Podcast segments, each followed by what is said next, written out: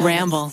My dog Mango has been with me through some really crazy times in life. I mean, she's been with us for the past 10 years. If you guys don't know, Mango is my little French bulldog with half hair. Okay, she's fuzzy only half the time, and she is literally the glue of my family. I have quite literally named an entire podcast and a YouTube channel from my dog Mango. She is the reason that these channels exist. But three years ago, Mango was diagnosed with this autoimmune disease, and she was always at risk of excessive bleeding. Her fur was falling out in clumps. It was it was a pretty stressful time in my life. I was constantly emotional about Mango being in pain, and then I would be, get so stressed out every time I started going over the vet bills. Every time we took her to the vet, it was like thousands of dollars because her condition was so difficult to treat, and I am just so thankful that we had savings to cover it. I wish I had known about Spot Pet a few years back. It would have just eased so much of that stress. Our partner, Spot Pet Insurance, is here to share a message today on how they are a secret weapon against the unexpected. Because with Spot Pet Insurance, you can get up to 90% cash back on eligible vet bills. Our dogs are always there for us during our hardest times, and we need to be there for them too. Go to spotpet.com today and get a quote instantly. Visit spotpet.com. Paid ad from Spot Pet Insurance. Waiting periods, annual deductibles, co-insurance, benefit limits, and exclusions may apply. For all terms, visit spotpetins.com slash sample policy. Insurance plans are underwritten by either Independence American Insurance Company or United States Fire Insurance Company and produced by Spot Pet Insurance Services, LLC. Bada bing, bada boom. When two cases of very public, very mysterious deaths are linked together, and they happen in the span of like a week. Two people pass in a week under mysterious circumstances. The public is bound to have questions. So in June of 2020, a young 28 year old woman by the name of Disha Salian allegedly dropped off the 14th floor of an apartment building in India. According to some sources, Disha was having a fun night with her friends. She was partying, and according to her friends, she also had quite a bit to drink. While at this party, she decides, you know what? I'm going to go into one of the rooms that has a restroom and kind of lock the door. Her friends went in to see if she was okay, and the door is locked. They're knocking on it. They hear running tap water from a sink, and they assume maybe she's throwing up. Maybe she's been drinking a lot and doesn't want us to hear all of that. They decide to give her some space, but when they go back to check up on her, the water is still running at a constant flow. Something about it just didn't feel right. They start panicking, they break down the door, they quickly scan the room and the restroom. It's empty, and allegedly, they heard a group of partygoers starting to scream. They lean over the 14th floor balcony, and 14 floors down, looking back at them, was Disha's body on the ground. She was rushed to the hospital and declared dead. Now, two theories were presented initially about her death. Either she willingly went over the edge because she, she was unhappy with everything that was going on in her life, or she was so intoxicated she lost her balance and slipped over the edge. But the thing is, a lot of people didn't believe either of these theories. And at one point, the Mumbai police claimed that the files of Disha's death were deleted, quote, accidentally, and this only fueled the theories even more. And on top of that, a very outspoken politician came forward to say, hey, everyone, get it together. The police are covering up the truth of what happened to Disha. He claimed that Disha was killed and even the state minister was involved in her cover up. So you're like, okay, who's Disha? Why would the state minister be involved? Disha was a manager for talented stars in Bollywood. She was frequently rubbing shoulders with Bollywood elites and what some might call the Bollywood mafia. There was a rumor, again, this is a rumor, that she was essayed by powerful Bollywood figures or even multiple figures and then thrown off the 14th floor balcony. But before she was allegedly killed, she made one last phone call to an actor that she used to manage, a beloved actor whom she might have trusted to be able to help her. Just six days later, that same actor, one of the biggest stars in Bollywood, died mysteriously. Police stated that in his computer search history, he was looking up details of Disha's mysterious death. And then six days later, he passed. So, was this all a coincidence? Was there something darker going on? because the police are ruling Disha's death an accident and they're ruling this actor's death as self inflicted. This is the story of Sushant Singh Rajput, an incredibly talented, intelligent individual in India whose death just has left so many unanswered questions. Now, as always, full show notes are available at rottenmangopodcast.com, but I have a very long list of disclaimers to get through today. This case, I'm just going to be fully transparent with you. This case feels like an onion to me. That is the only way that I can describe it. So, the first layer of the onion, we have like what we think are the facts of this case, but even that feels so wishy washy. There just aren't enough credible sources out there on what truly happened. Facts have been twisted, debated, manipulated. I mean, some have been proven false. Nothing is what it seems in this case. It has just been so frustrating because, I mean, the question that kept coming up is what do we even know? So, as we peel back each layer of the onion, there are unverified theories that start coming out. And even those, like each single layer that we're getting into, gets darker and more sinister. And as we dive deeper, I honestly felt like I was kind of losing a sense of, like, wait, what are the facts again? Like, it was a lot. It is a case where I think the second that I thought I knew what was going on, I was like, I have, I would read something else, I would see something else, I'd be like, I have no idea what's going on. I'm going to try and be as unbiased as possible. We had literally every single Indian researcher that we work with on this case. And I think we had a lot more confidence going into this case than we do after the case. It's like that confusing. It's so open ended. So, we're going to do our best to state facts as facts and rumors as rumors and represent all sides of the case. But please, please, please let us know if we unintentionally misrepresent information or something gets lost in translation. I mean, there's also so many different theories, so many different debated parts on this case. If I didn't mention it, most likely I didn't know how to fit it in because this video can't be 10 hours long. Please leave it in the comments. And also, I was not familiar with Sushant's work prior to this case. I've been getting so many comments to cover his case, which is why I started diving into his career, his life first.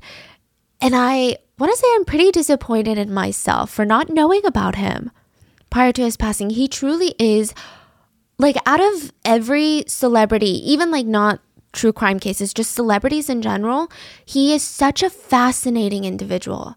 So multifaceted. I mean, truly very, very talented. This case does extensively cover mental health and depression. If that is something that is very hard for you to listen to right now, please protect your peace, and I'm going to see you in the next episode.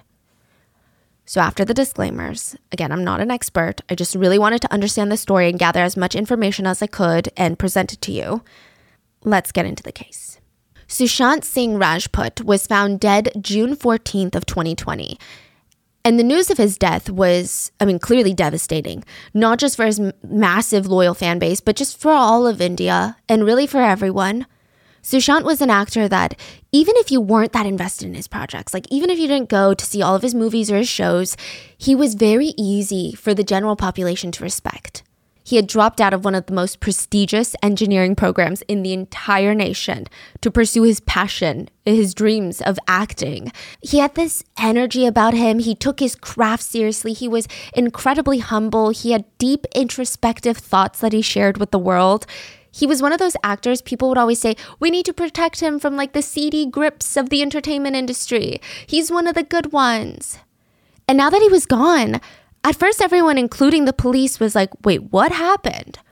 So the police released information that while he was home with his three roommates, he decided to cut his life short. And they claimed that it seemed like a case of mental health and the hardships of being in the entertainment industry. That's what they said. But this news, it very quickly starts spiraling into something much more sinister. Because we find out that one of his roommates, who happens to be a good, good friend of his, gets arrested, gets detained. And then his girlfriend, a fellow Indian actress, that they had like a secret relationship, she also gets detained and arrested. Mm. And theories start flooding Twitter that indicate that literally nothing is what it seems in this case.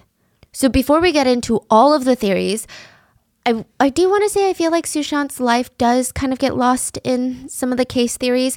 So I just want to talk about him in depth real quick in case that you don't know him, just like I didn't really know him going into this. And he really is remarkable. I feel like Okay, there's always an interesting dynamic when a family of sons, like only sons, finally has a daughter. Or like when a family of only daughters has a son. And I'm not saying like that couple, they were waiting for this to happen or that's the only reason they kept having kids, but it's just, it's an interesting dynamic. So the Singh family, they had four daughters, and Mrs. Singh fell pregnant once more. And the whole family was so shocked and they were so excited that this time they were having a son. And again, I don't know if it's like the patriarchy, or maybe it's just something different. You're like, oh, this is weird. This is different. I wonder how it's going to impact our family dynamics. And there were a lot of nerves. The parents were like, we don't know how to take care of a son. We have four daughters. We're like girl moms and dads. But the minute that Sushant was born, Every single family member babied him. Literally, all four of his sisters felt like his second mom. He was smothered with love and attention. And it wasn't just because he was a boy in a patriarchal world, but he just, um, he like had something about him. That's what everyone says. He was just charismatic from the day that he was born. And it was like one of those things that either you have it or you don't. And he had it. And you know, I get it. The term mama's boy it's got a super negative connotation. So I don't even want to use it to describe Sushant. But he was a mama's boy in like the best way possible. Like he was stuck to his mom, just super glued to his mom every single day. And he let her influence his life in ways that sometimes some sons may, may not have wanted. It wasn't a situation where he was like, when I grow up, I want to be just like my dad. Sushant was very much, I want to be just like my mom. I want to be compassionate. I want to be and show my emotions. I want to wear my heart on my sleeve. I want to express myself. Which, how many guys can you think of in a strong patriarchal society that can confidently say that? Like, it's really impressive. He also grew up in like a small town that wasn't known for being, you know, like, you know, sometimes cities have a faster pace of thinking. So this was kind of different. And he grew up with the name Gulshan, which means rose garden. And again, most boys his age would have been like, Mom, don't call me that. Like, that's embarrassing. I'm not a rose garden. I'm like a supercar garden. But he was just so into it. He embraced it. I mean, even with all of his older sisters, he let the feminine energy around him shape him and just form him into this very intelligent, charming person. So, all in all, he's not the type to be like, oh, why do girls do this? Like, he seemed to have a deep understanding of women and people in general. But he was also undeniably shy growing up. He especially hated public speaking, which is kind of shocking considering he goes on to be like a huge actor. But his family said that he would even skip school to avoid giving presentations. Yeah, it was really intense. So, with a lot of time, a lot of effort, Sushant finally comes out of his shell by around high school time. And I would describe his high school years as very dynamic. He's a bit of a joker. He's a bit of a class clown. So Sushan and his friends were constantly kicked out of the classroom because they were always cracking jokes and they would be forced to hold their ears in the hallway, which is like a very typical punishment in Asia. It's giving class clown energy. But he was also somehow so laser focused on his studies. Like you look at this guy in class and you're like, there's no way he's smart. All he's doing is goofing around, making jokes, and he's got all the friends in the world but then he's always ranked number one in the class. And you're like, okay, this is life is so unfair, you know? But you can't even hate him because he's so nice and humble and he makes you laugh. And you're like, I'm over this, okay? he was also really, really tall, a little over six feet tall, I believe, which becomes pertinent later. He was also kind of a heartthrob. He was nicknamed Casanova by his teachers because he was that popular with the girls. And I think that people were just really drawn to the contrast. So he was studious, but he was also very mischievous. He loved having intense philosophical conversations about the universe, about humanity, about astrophysics. And then he would turn around and crack a lighthearted joke about poop, you know, like just, you're like, how is this the same person? It doesn't make sense. He looks like a bad boy. He looks like a Casanova, but he's so in tune with people's emotions and so empathetic. You're like, all right, I don't know what's going on, but it's kind of wild. It's not hard to imagine that he would have a ton of admirers. And then in 2002, everything kind of changed. This was a moment that he stated himself had changed his life as an individual forever. December 10th of 2002, he gets a call at around 11:30 p.m. This is pretty late at night and it's his mom. So usually they talk on the phone every night at around 7:30 p.m. And side note, um, Sushant was away in Delhi for schooling, so he was away from his whole family because there was better opportunities for high school in Delhi. So he's like in a dorm situation, like high school boarding. And he gets a call and he's like, "Okay, this is weird. My mom should be asleep. We only talk at like 7:30. Why is she calling near midnight?" He picks up and his mom is kind of crying softly. He's asking, "Is everything all right?" She's reassuring him, "No, no, no, nothing is wrong. Don't worry about me." But I was just wondering if you could take some time off school and come see me. And Sushant is torn. On one hand, he wants to go, he wants to rush to his mom because it feels like something is wrong. But on the other hand, he had exams coming up, he had big due dates for school. And he thought, okay, maybe my mom is just sad that we're apart. Because you have to remember, they were so close growing up. And this is part of growing up, right? This is part of the pains of learning how to be an adult and he tries to soothe his mom, and eventually he helps her calm down, and they both hung up feeling better. Sushant's like, Mom, I gotta stay in school. I have responsibilities now. They hang up. Sushant falls asleep, and the next morning he gets a phone call. His mother had passed away. And that was the last time he spoke to his mom. She passed from an almost instantaneous and unpreventable brain hemorrhage. What? Yeah. So I mean, so it was just a medical thing that she passed. Wow. I don't know. Maybe she had a brain tumor. I couldn't find too much on it because it was quite a bit ago. And, you know, if you look into him now, everything is flooded with theories on his case. So, in a 2016 interview, Sushant recounted this was the very last memory that he had with his mom. And he said it was so odd. Like in the last phone call, it's almost like she knew because she told him to take care of himself. And that was just weird. She was 40 something and fine before all of this suddenly happened. Many friends and family, they speculate that Sushant just never really forgave himself for that phone call he would actually write two poems dedicated to his mom when he was just 16. I think the poems show you just not only how much he was hurting, just how introspective he was, like the types of thoughts he was having at 16. One of the poems reads Do you remember? You promised you would be with me forever, and I promised you that I would keep smiling no matter what. It seems we were both wrong, Mother.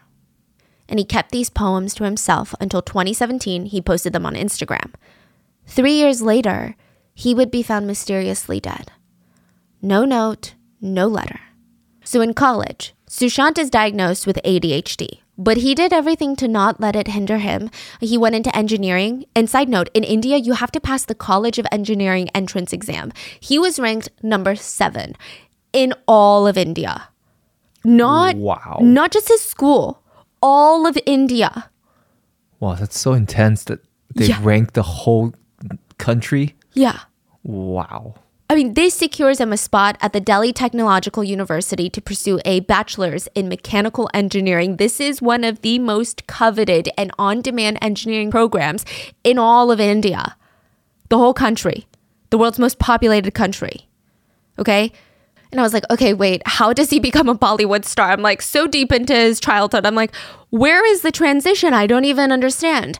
At no point did I know where the transition was going to happen, and it's a wild story. So Sushant likes engineering, but he's he's not feeling the passion.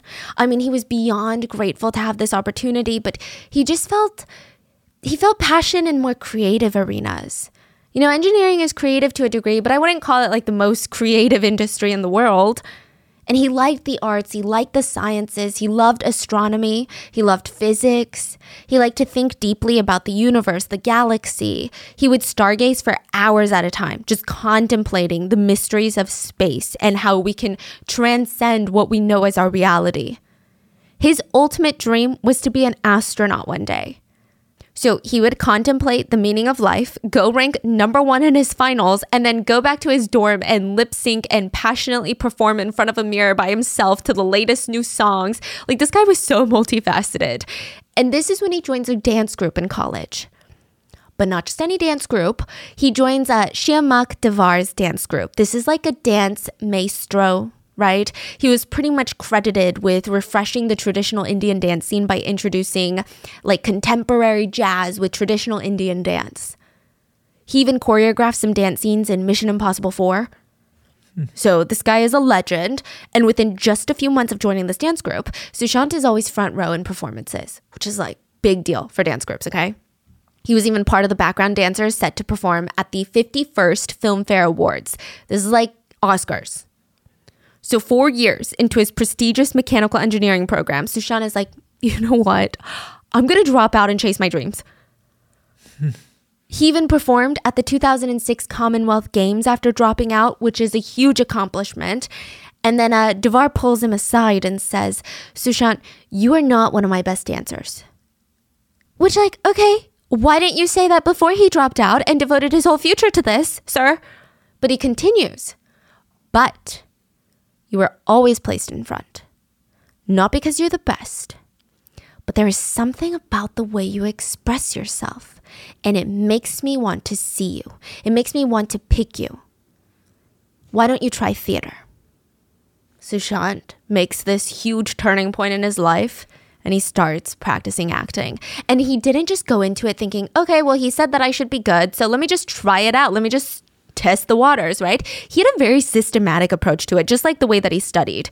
He studied various acting techniques, researched actors, even explored all the different ways actors were able to pull off roles so well. He tried method acting at one point. He tried everything. There are some people who wouldn't even have blamed him if he was like, I was number seven in the nation for the engineering exam. How hard could acting be?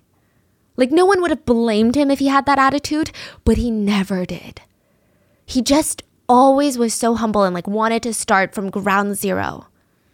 He found it very liberating to just play all these different characters and he was able to tap into his own personal emotions that he might have been suppressing and just let it out during these characters' journeys and these stories.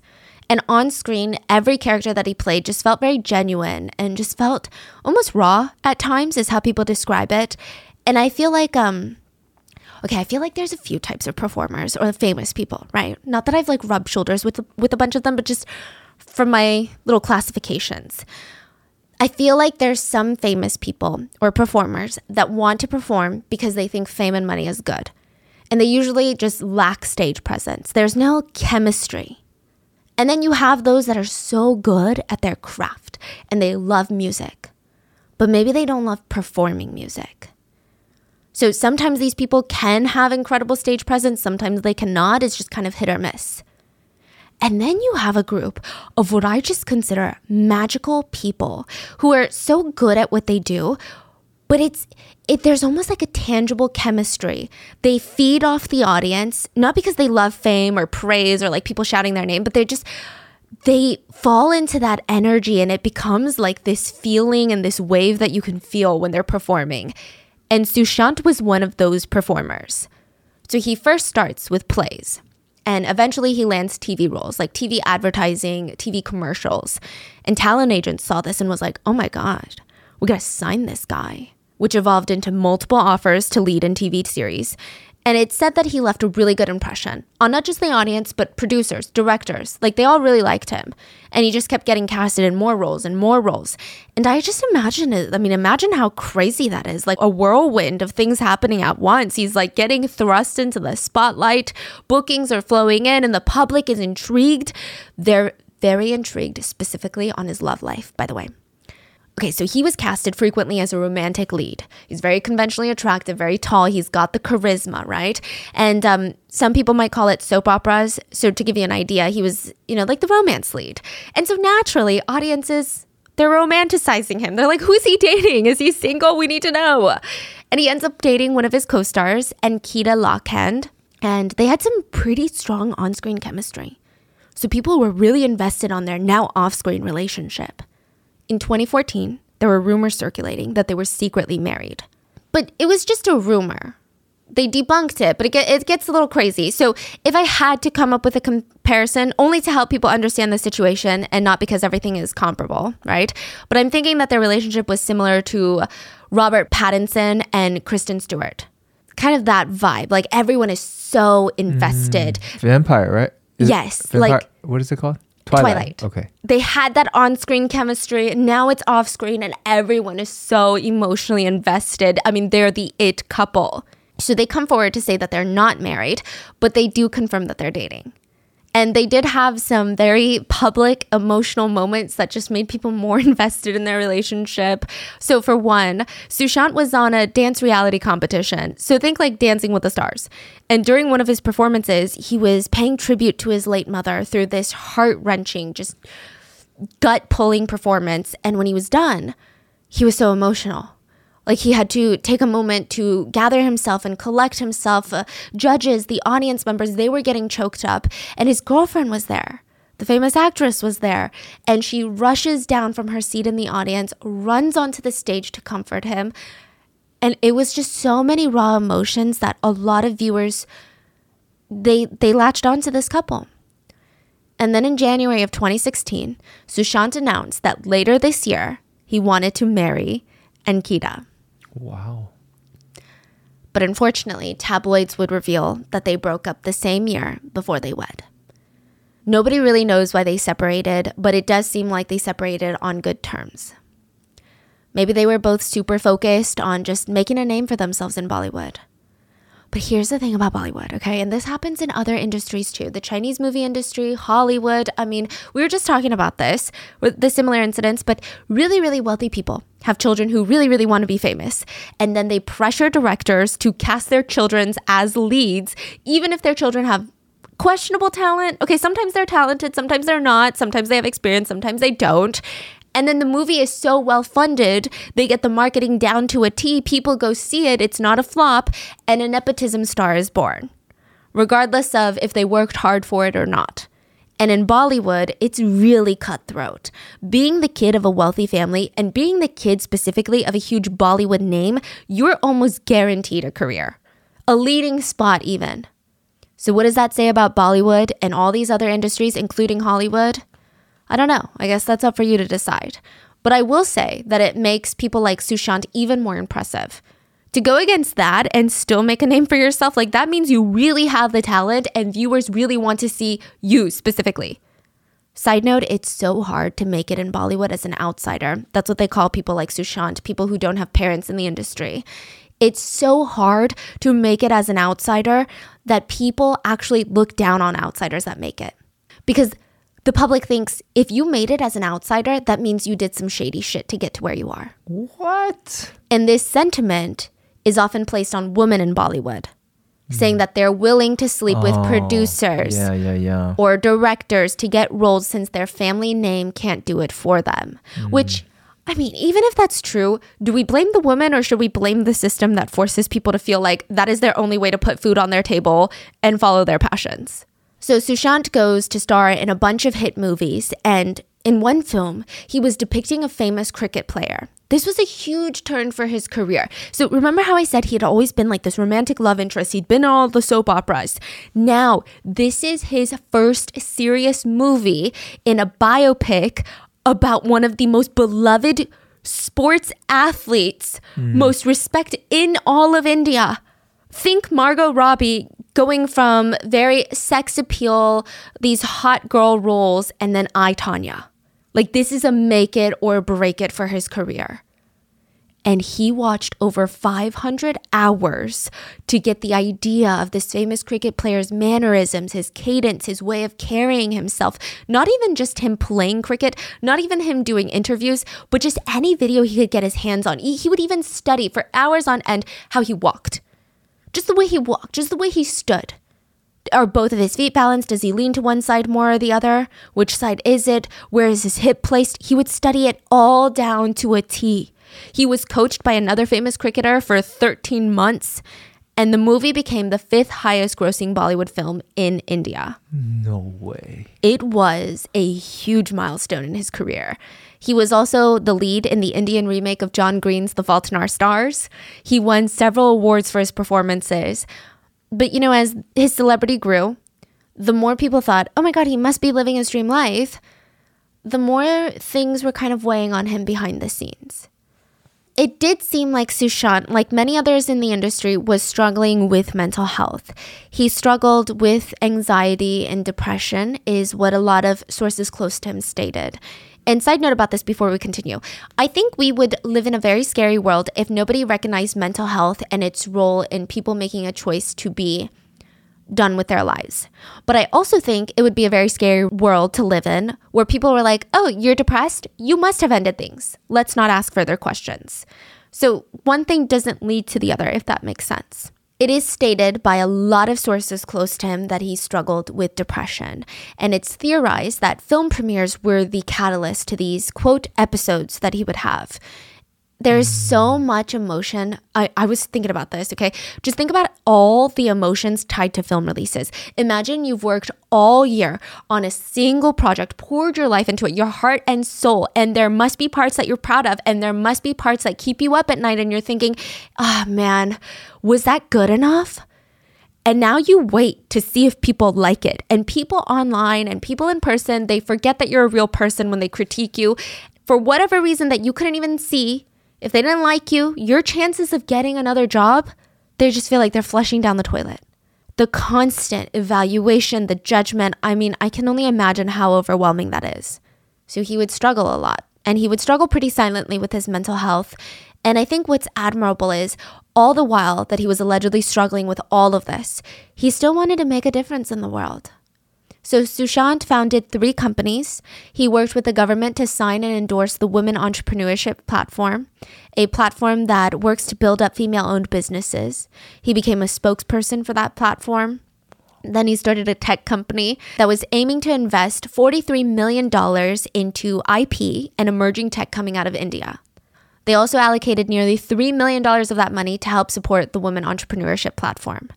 Sushant really wanted to help women. I think he had a lot of feminine influence in his life from his four sisters and his mom, and it, it translates in his passion projects. Then he had another company called Vivid Rage Realty X. So, a few things about this company. Sushant started it with two others, an Indian actress named Rhea and her brother. Now, the company worked with mixed reality and AI, but later, after Sushant's death, it was revealed that he was actually dating Rhea. Rhea is going to be a very important character, person, just pivotal person in this case. And it stated that she was actually living with him at one point.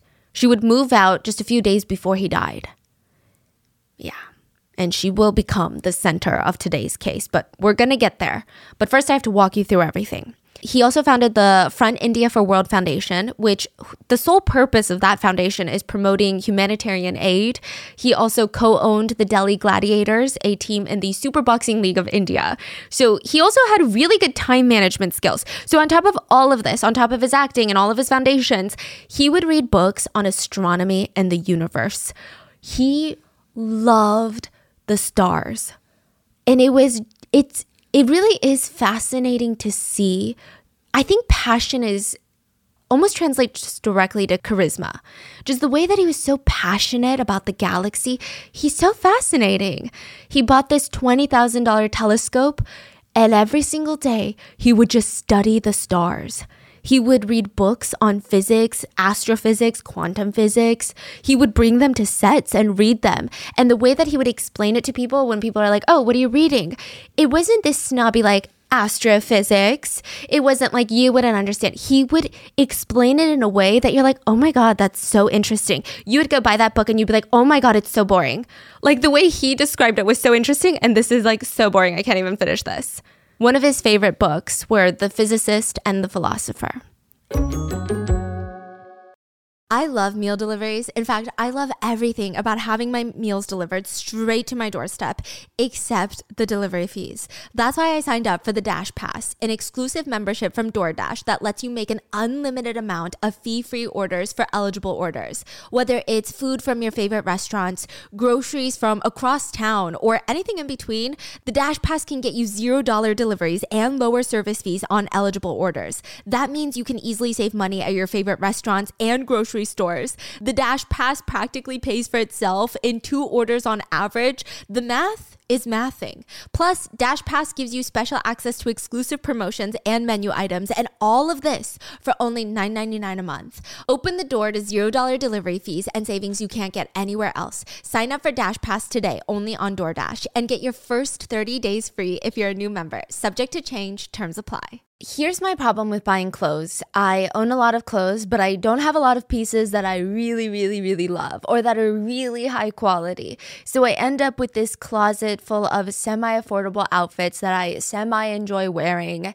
And this year I decided to semi get it together. I mean, not like my whole life, I can never get that together, but something I can easily fix and have fun doing is my closet.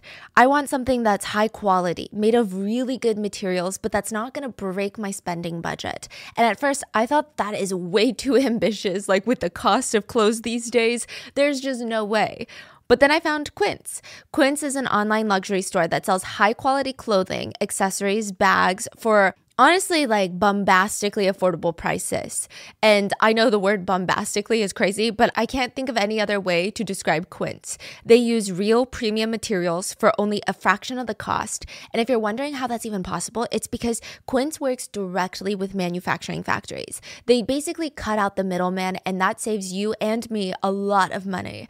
I bought this beautiful summery keyhole dress that's made out of 100% organic cotton, and it was under $70. The traditional retail price for the same quality would be like $240. And I'm telling you, the organic cotton composition it's just a huge difference, especially in the summer. I feel like I can breathe in my clothes. And I bought this really lightweight textured organic cotton blouse for $50 that would normally retail for like 160 if I bought it anywhere else. I also love the fact that a lot of their clothes are like organic cotton because I'm telling you the breathability, my skin feels better in the clothes and I get so many compliments on them. They also have these premium European made linen dresses, blouses, and shorts that start from just $30. They even sell real silk tops, 14 karat gold jewelry, and more. And any piece you find on Quince is going to be like 50 to 80% more affordable than if you bought from any other retailer. And Quince only works with factories that use safe, ethical, and responsible manufacturing practices and premium fabrics and finishes. So we love that. Get warm weather ready with Quince. Go to quince.com slash rotten for free shipping on your order and 365 day returns. That's Q-U-I-N-C-E dot com slash rotten to get free shipping and 365 day returns. Quince.com slash rotten. And then the pandemic hit. And it was particularly rough in India because it is our world's most populated country. And by the time that it was June 2020, I mean, lockdown was in full swing. Sushant was living in Mumbai with a few of his roommates. So he's living with a good friend slash art designer named Siddharth. And they had a live in chef, they had a live in staff member. Now, according to the roommates, all three roommates, June 14th of 2020, it felt like any other day. Everyone is stuck at home. Everyone's repeating the same routine. It's yesterday, but on repeat. Sushant woke up in the morning. He went into the kitchen to grab his cup of juice. Normally, he would just quietly read in his room while drinking his juice. At around 11:30 a.m., the chef knocked on Sushant's door to ask, "Hey, what do you want for lunch and dinner? Like what would you like on the menu today?" There was no response. Just silence on the other end. And it wasn't really like Sushant to fall asleep again or to not be awake at 11:30 a.m. But I guess it's not that big of a deal, you know, it's not the end of the world. So the chef goes back to preparing meals, and after a while, the other two roommates come out, and he's like, "Hey, um, I don't know what Sushant wants to eat. He's not responding, and his door is locked." So they're like, "Oh, that's weird." So they walk up to Sushant's door, knock on the door, nothing, not even snoring, shuffling of papers, music, nothing, just silence. Now, Sushant does spend a lot of his time in his room after lockdown, but he had never gone MIA and locked his door like this. So they start getting anxious. They pound on the door. There's no way he's sleeping through this. They're like knocking on the door really loud. Nothing. So they call in a key maker to come and manually open up his door. This is a thing that gets debated later. Some people are saying, why wouldn't you break down the door? Some people are saying, I would just call the cops. Some people are saying, if you are calling a keymaker, like, you know, th- this point has been debated a lot. It is reported that when the locksmith finally swung open the door, the inside of Sushant's room was uncharacteristically messy. Just so messy. Hmm. And in the middle of his room was Sushant, hanging from the ceiling fan. The roommates stated they immediately called the police along with Sushant's eldest sister. The police rush over and they start putting together their tentative timeline. And their timeline goes something like this June 14th, 2020, Sushant woke up at around 10 a.m. He got his juice, locked his bedroom door. Then sometime between 11:30 a.m. and 1 p.m., he decided to end things. He tried to use like a bathroom robe as a belt around, but it ripped from the weight of his body. So then he reportedly used a green kurta, which is like a long tunic. Side note, there are other reports later that other things were used in this process, but we're going to get to that later. The police stated that there was no note left behind, but they did find antidepressant medication left in the home. So the authorities, they kind of pieced it together and they stated that Sushant was struggling with his mental health and that he was seeing several psychiatrists and undergoing treatment in a hospital in Mumbai. He was prescribed these antidepressants. I mean, the officers stated that they believed that once Sushant would feel better, he would get off his meds. And that is what led him to making this very drastic decision. The police stated that they spoke with Rhea, Sushant's current partner, who had just moved out a few days ago, they spoke with Sushant's father and sisters, along with his roommates, and they were going to have an autopsy. They ruled out foul play, and even the provisional postmortem report at the time revealed no signs of a struggle and concluded that the cause of death was asphyxia, which is consistent. So the postmortem, it was conducted at Cooper Municipal General Hospital in Mumbai by a team of 3 doctors and keep this in mind later because this hospital goes through a series of allegations and theories. So this comes out to the public, and everyone is absolutely devastated. I mean, they found out that beloved Sushant was now dead. And although it was a much smaller revelation, they also discovered that he was dating another Indian actress. And this is why it's so important later. Okay. That's why I keep bringing it up. She's so important. But it was rumored that Rhea and Sushant had actually started dating back in 2019. But nothing came of those rumors. They never confirmed it. And then it wasn't until after his death it was officially confirmed. After Sushant's death, it seemed like everyone in India just went into mourning. His family mourned in private, they held funeral proceedings. People that were present said that Sushant's father was utterly broken throughout the entire proceedings.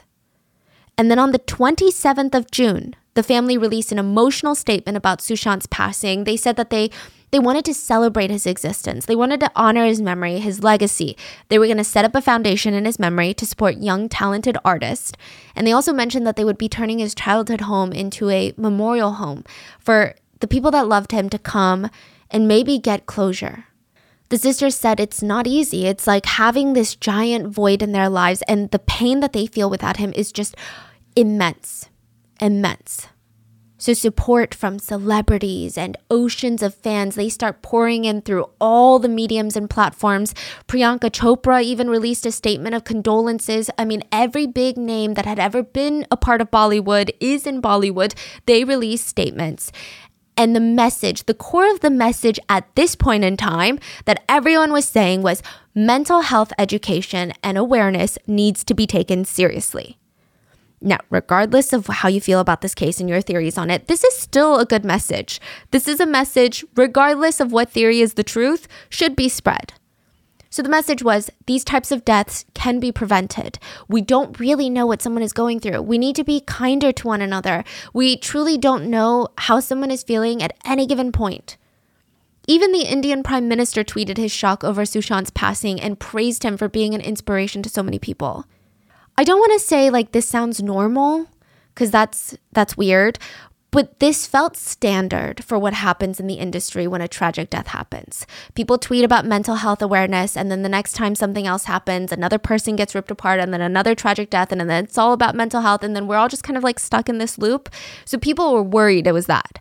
People are like, no, we really need to make sure every like we're gonna change as a society. And you're like, okay, but how did it turn into whatever is happening now, which almost feels like a burning ball of theories? A few things. At first, it felt more like cautious speculations. People being like, hey, this happened, and I know we're all grieving, but I don't even know if this is okay to say, but you guys don't think that it's weird that his former manager passed not too long ago? Like, are there really that many coincidences in the world? The police also released some information that only fueled public suspicions even more. So, according to the Mumbai police commissioner, Sushant had searched for terms like painless death, schizophrenia, bipolar disorder on Google, even in the hours leading up to his death. The police elaborated that they believed Sushant was saddened by the death of his ex manager. They also speculated that Sushant was worried people might link him to her death for whatever reason. They said, and I quote, he also searched for his online presence, like he would Google his name. And these issues seem to have exacerbated his condition. He Googled his name just a few hours before the incident. And people didn't really like this. The public was like, what? I mean, Disha, the ex manager's death was already suspicious to a lot of people, and the link was only making Sushant's death even more suspicious. So they're like, mm, this doesn't sit right with us. But things are about to get a lot more confusing. So the first inquiry against the ruling of no foul play actually came from Sushant's family, his uncle. His uncle expressed immense grief over the death of his nephew, and he alleged that Sushant would not have done this, that Sushant was murdered. He begged the Central Bureau of Investigation, this is like the FBI, to look into the incident. So very quickly, Sushant's sisters, they join in on the uncle's pleas to the public and they took a stand against the local and state government and they basically asked federal agents to get involved. And they begged the public, we need to put pressure on the CBI so that they actually investigate this case. At this point, Sushant's girlfriend at the time, Rhea, also publicly requested the CBI get involved in his death. So all the people that are closest to him, his girlfriend, his family members, his dad, everyone is saying something is not right here. So, dad, everyone. Everyone. Several politicians joined in on demanding a probe from the CBI. More on these politicians later. Anyway, netizens are shocked at this sudden switch up in the news because it went from, hey guys, we need to really bring awareness to mental health, which we still need to do, right? But then it was suddenly, this could be murder. And I think the shock was really big for a lot of netizens. And they felt like the family must have some sort of information because no one just does that. No one just publicly says, no, no, no, this is weird. Something must have happened or they must have known about something. Why else would they ask the public for help on getting the CBI involved? So everyone rallies behind the family and they're like, the CBI needs to get involved. Hashtag justice for SSR, hashtag revolution for SSR. All of these were trending. And the most popular hashtag which was hashtag warriors for SSR, I believe it had 2.1 million tweets behind it. People were riled up. There were protests held with signs that read justice for Sushant. But at this point, I would say that people were still kind of like half and half. Half the netizens were feeling like, no, it was mental health, and everyone is just kind of in denial of losing a beloved person. And the other half were saying, mental health, yes, it's very important, and he was probably struggling with mental health, but something's not right about this. It was a huge debate. There was also debates about the credibility of the Mumbai police, and people were even questioning the autopsy. Netizens stated that Sushant's autopsy was performed at a suburban government owned postmortem center. The autopsy didn't even include the probable time of death, which they thought was so strange. That's like pretty basic in an autopsy. And the autopsy didn't even cite the last meal consumed by the deceased, which again, very, very standard in an autopsy. And it would also give insight to time of death if you know what was in their stomach. And allegedly, the autopsy process was conducted in a room that wasn't even adequately lit. So people were like, the police are saying he did this to himself, but they're not even doing the autopsy correctly. And the family is saying, no, we don't trust the police. We want the CBI involved. So something is happening. Now, the media questioned the postmortem institution and an official associated with the postmortem. They declined to comment on the allegations, which only fueled the allegations even more. And even the entire autopsy is called into question because there's conversation circulating about how there were visible bruises and fractures on Sushant's body that were not depicted in the autopsy. So it is beyond messy. But one thing is for certain there are still so many questions. A few of the main questions people had were okay, was his death a part of something larger? What are the odds that his ex manager had just passed? How is this a coincidence? Why did his girlfriend just move out right before his death? Why are his family members trying to get the CBI involved? What are the police hiding? A month into the social media movement, the CBI started their investigation into the unnatural death of Sushant. Now, before we get into the conspiracies, I do need to cover something heinous. A picture of Sushant's deceased body somehow started circulating all over social media, and it is really despicable that people were sharing this picture. The Bombay High Court had to request restraint from the media houses while reporting on this case because of how intense things were getting and how much more intense things were about to get. So, if you're doing your own research, I would just exercise caution because they're pretty easily accessible online. So, like I said, this case is like an onion, each layer darker than the rest, and there is no way for me to include all the theories and different aspects and details. So, these are just the main ones that kept coming up time and time again. And they can all either be broken down into A, he was murdered, or B, he was not murdered. And even those two theories can be broken down into three big components Rhea, the girlfriend, then Bollywood, and then he made the choice to end things. So let's start with Rhea, the girlfriend. Why was she even accused in the first place? I do want to mention though that um the, again, this is not my personal opinion, but just a preface. This is probably one of the more harmful of the theories because it, if the allegations are true, it hasn't been proven in the court of law, so we can't really be the judge and the jury, right? And if it's false, it has and will have lasting implications on someone's life. Let's try to exercise some caution with our allegations here. To sum it up, the theories against Rhea they can all be kind of summed up into a few categories. The first theory is that Rhea poisoned Sushant, directly murdered him. The second theory is that Rhea stole his money, and that coupled with his mental health struggles, she drove him to his death. The third theory is that Rhea burned through his money and drove him to his death. The fourth is that Rhea isolated him and controlled him to the point of driving him to his death. And the fifth is that Rhea got him addicted to drugs and directly or indirectly led to his death. And lastly, Rhea and the family have a lot of history, and that ends up leading to a whole different world of theories on its own. So, like I said, even this theory has so many sub theories. It's really confusing, but let's just try to tackle it. So, the theory or the theories against Rhea started when Sushant's father released a self made video accusing Rhea of poisoning his son. He said, Wow. yeah, he said in Hindi, Rhea was giving poison to my son Sushant for a long time. She is his murderer. The investigating agency must arrest her and her associates. He also alleged that he had no knowledge about his son's mental health struggles. And this becomes important later. But anyway, people, of course, I mean, they freaked out. You're talking about one of a, a huge star in Bollywood is dead, and his actress girlfriend is being accused of poisoning him by the victim's father. Yeah, this is huge. A few things that didn't sit right with people, and again, this is just me reiterating what we've gathered from our research, but a few things that didn't sit right is Rhea moved out a few days before his death, essentially broke up with him six days before his death, and people thought that was strange. Rhea also came out to say that they were dating after he passed, and if these allegations were true, if she did indeed poison him, Wait, I'm so sorry. You say they were dating after he passed? yeah, so she oh, oh, basically, she yeah, Explain. Okay, but she, you say she broke up with him six, Six days. Mm-hmm. and that's when, why she moved out. Yeah. And then after he passed, she was like, oh, you know, we were dating and he passed and I'm grieving now. Mm. And so netizens are now like, wait a minute, we were sympathizing with her because we didn't even know that they were dating. And of course, losing, losing your loved one, especially your partner, is devastating.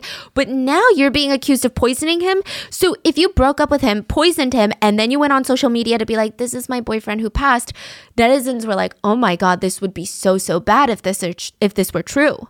So the CBI, they take these allegations seriously and they seek out help from a panel of forensic experts that specialized in drugs. And the task force testified that there were no organic poisons or toxic substances and or chemicals found in Sushant's body. They did, however, agree that parts of the autopsy done earlier in June needed a closer examination. So it's a very kind of like a weird statement, but um, they did rule out the idea that Rhea poisoned Sushant. So then the theory that Rhea was involved would later evolve. And Mr. Singh, Sushant's father, would file an first information report, like a police report, against Rhea and five other people. He now accused her of not poisoning his son or of outright murdering Sushant, but for abetting in him ending his life. So there are a few parts to these claims. The first part was that it was alleged that Rhea was taking advantage of Sushant and spending his money. It was further alleged that she was actually stealing money from him. It was reported that Rhea had illegally transferred $1.8 million from Sushant's bank account into her own, and that drove him to end things. Mr. Singh said in the report, My son was at the peak of his acting career till May 2019. During that period, Rhea and her relatives developed an acquaintance with my son under a deliberate conspiracy so that Rhea could establish herself in the film industry and with an eye on Sushant's wealth. So his dad is basically alleging that Rhea and her family members plotted for her to date Sushant so she could gain industry connections and so she could take his money. Rhea and her brother were questioned for like 10 hours as a result of the report filed against them. And side note, there are people on the flip side that argue that this whole idea that she was a mastermind manipulator and essentially a quote gold digger that everyone is portraying her to be, they argued against this. They said it just doesn't make sense, you know? It, because they said that she was friends with one of the most powerful directors in all of Bollywood. So they're arguing if there's anyone for her to be sucking up to or spending time with and being nice to, it would be that director and not Sushant. It was even further alleged that this very powerful director allegedly told her to break up with Sushant because his quote mental health problems were only going to get worse.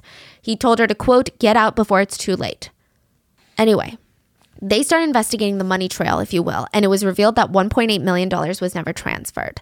But I did read that some people didn't believe that because allegedly Rhea lawyered up with one of the most powerful rich attorneys in the area, and people were questioning how could she even afford a powerful attorney? And then others were arguing that the attorney was doing it pro bono to get press. So you see how everything there's like two sides to it. Mm, mm-hmm. Right? There's always if there's a point A, there's almost always a point B and it's just which point do you believe is more plausible? There were, however, smaller transactions made between Rhea and Sushant's bank accounts, and Rhea said it was evidence of just any normal, loving couple that would transfer money in and out once in a while. That's it. But this is where things get even trickier. It was revealed during this investigation that Sushant didn't have as much money as the family believed he had. And in came the new theory.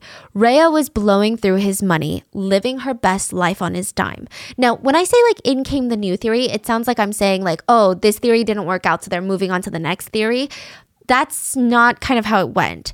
So they were compiling evidence and new evidence would come out that would kind of bolster their theory. So it's not like they were like, oh, this theory was shut down. Let's just reach for the next one. Mm, yeah. So this is a gradual development of theories as evidence is pulled and as witnesses come forward and say things about the couple and say things about the situation.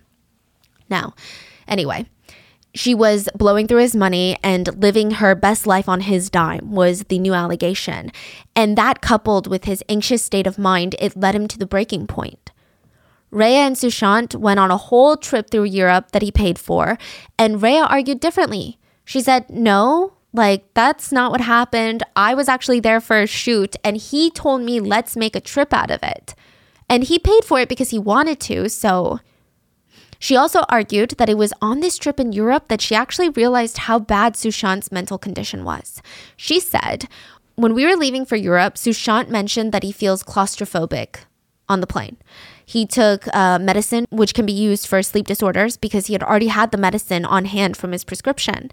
And when we reached Paris, he did not leave his hotel room for three days.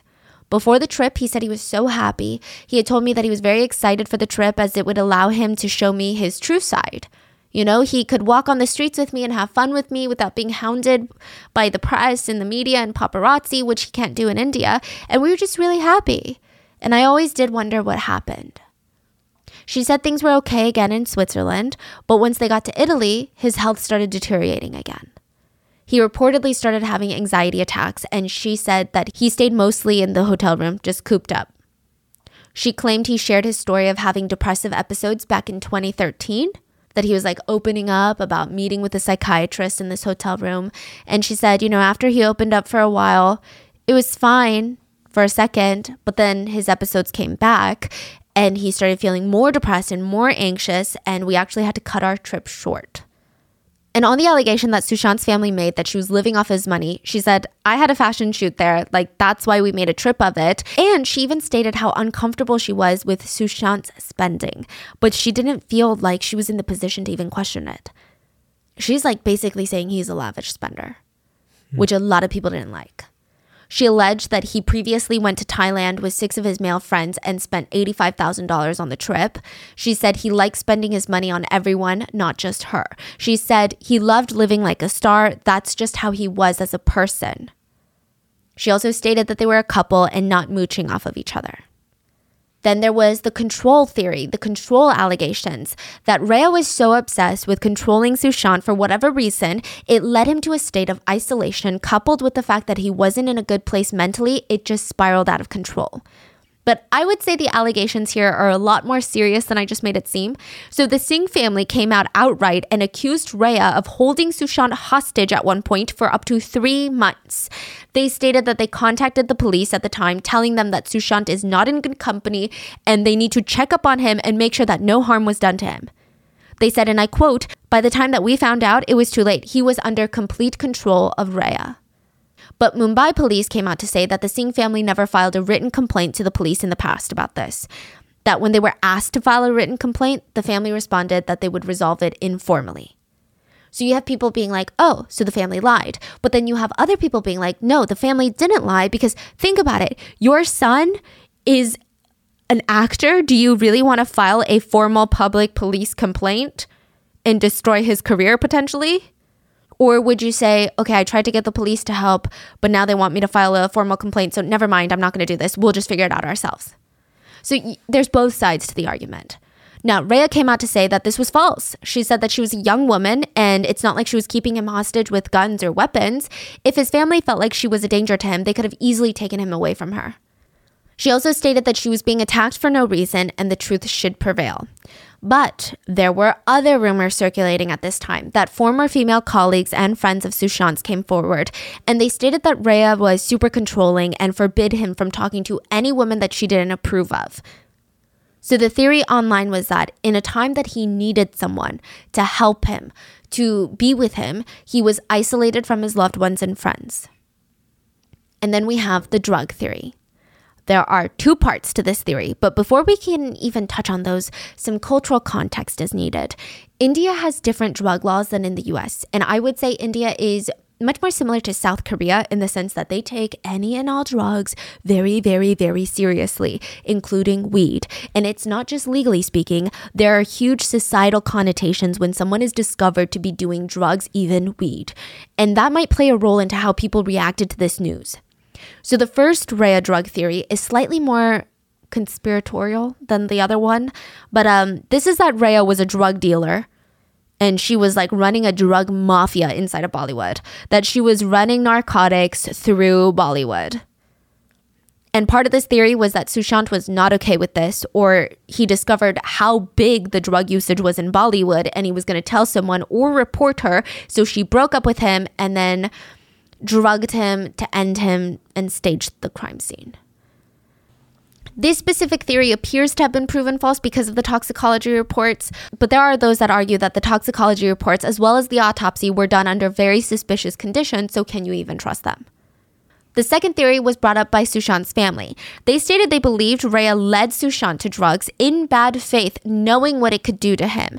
They claimed that she showed a blatant disregard for his life. They stated that she took actions that any other reasonable person would know would cause just harm and subsequently contribute to him dying. Like anyone else would have known, giving someone like that drugs would not be a good story, would not be a good end result. Basically, saying she knew that he wasn't in a good place mentally. She knowingly gave him drugs, even though it made no logical sense to do so, and that cut his life short. The only problem with this is this would be very hard to prove in the court of law because they're alleging that not only was Rhea irresponsible, but she was irresponsible on purpose with the intention of harming Sushant's life. There were apparently chat logs between Rhea and her friends where she asked them for weed, and allegedly there were also messages that depicted Rhea asking for MDMA, which this was pretty damning in the sense that you know there's such strong anti-drug culture in India. But the most damning objectively speaking is allegedly there is a text sent by Rhea to a friend that said, quote, use four drops in coffee, tea, or water and let him sip it. Give it 30 to 40 minutes for it to begin. Many netizens stated that it sounds like she's giving instructions on how to secretly drug someone and could him be referring to Sushant. Was she giving instructions to her friend on how to drug Sushant? Sushant's live in staff member also alleged that she once asked him to help roll a joint. There's so many parts to this, okay? But to entertain the theory, if MDMA was used, it could have exacerbated whatever was already happening in Sushant's mind. MDMA directly affects the nervous system. It can lead to confusion, lack of independent thinking, and shaky hands. And once it wears off, people report feeling incredibly empty and dull. It should be noted, though, that Rhea and her lawyers have come forward publicly to state that she never used drugs in her life, and she claimed she had never seen these chat logs ever and that they were basically fake. Plus, her lawyer stated that she was willing to take a drug test whenever in order to prove that she had never used drugs. Some netizens believed her, others believed this was a bluff. But these chats opened sort of like a Pandora's box that nobody was expecting. After these messages were leaked, the Narcotics Control Bureau began investigating alleged drug use in Bollywood. And in September 2020, they filed charges against Rhea and 34 others. What? They stated they believed Rhea acquired multiple deliveries of weed from others on behalf of Sushant. The charge sheet further stated the accused Rhea formed a criminal conspiracy to operate an entire network of drug trafficking to distribute illegal substances like weed, LSD, and cocaine in high society and Bollywood.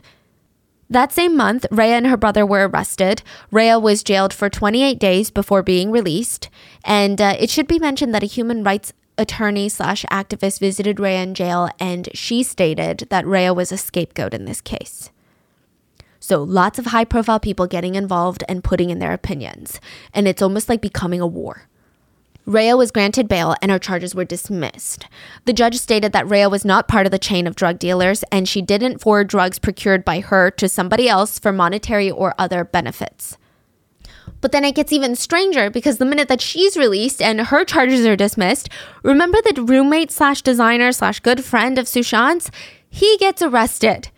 They claim that he helped procure weed for Sushant, but he too was granted bail and released. So they're saying that one one of them, it sounded like, gave Sushant weed, Yes. which caused his death. So there this was more of like a social debate. Um, maybe less so legally. The legal aspect was the Narcotics Bureau was just trying to put anyone in jail that was selling or doing drugs. And then the social aspect was whoever gave him drugs could have indirectly led to his death. Okay. So Okay. I, I'm, you know, it's kind of one of those things where it's not like, hey, we need to put this person in trial today, but it's more of who who helped Okay. was the sentiment. And then some people do believe that he was drugged, and the toxicology reports are lying. So that's the incredibly brief summary of the drug theories, which honestly you can explore more online.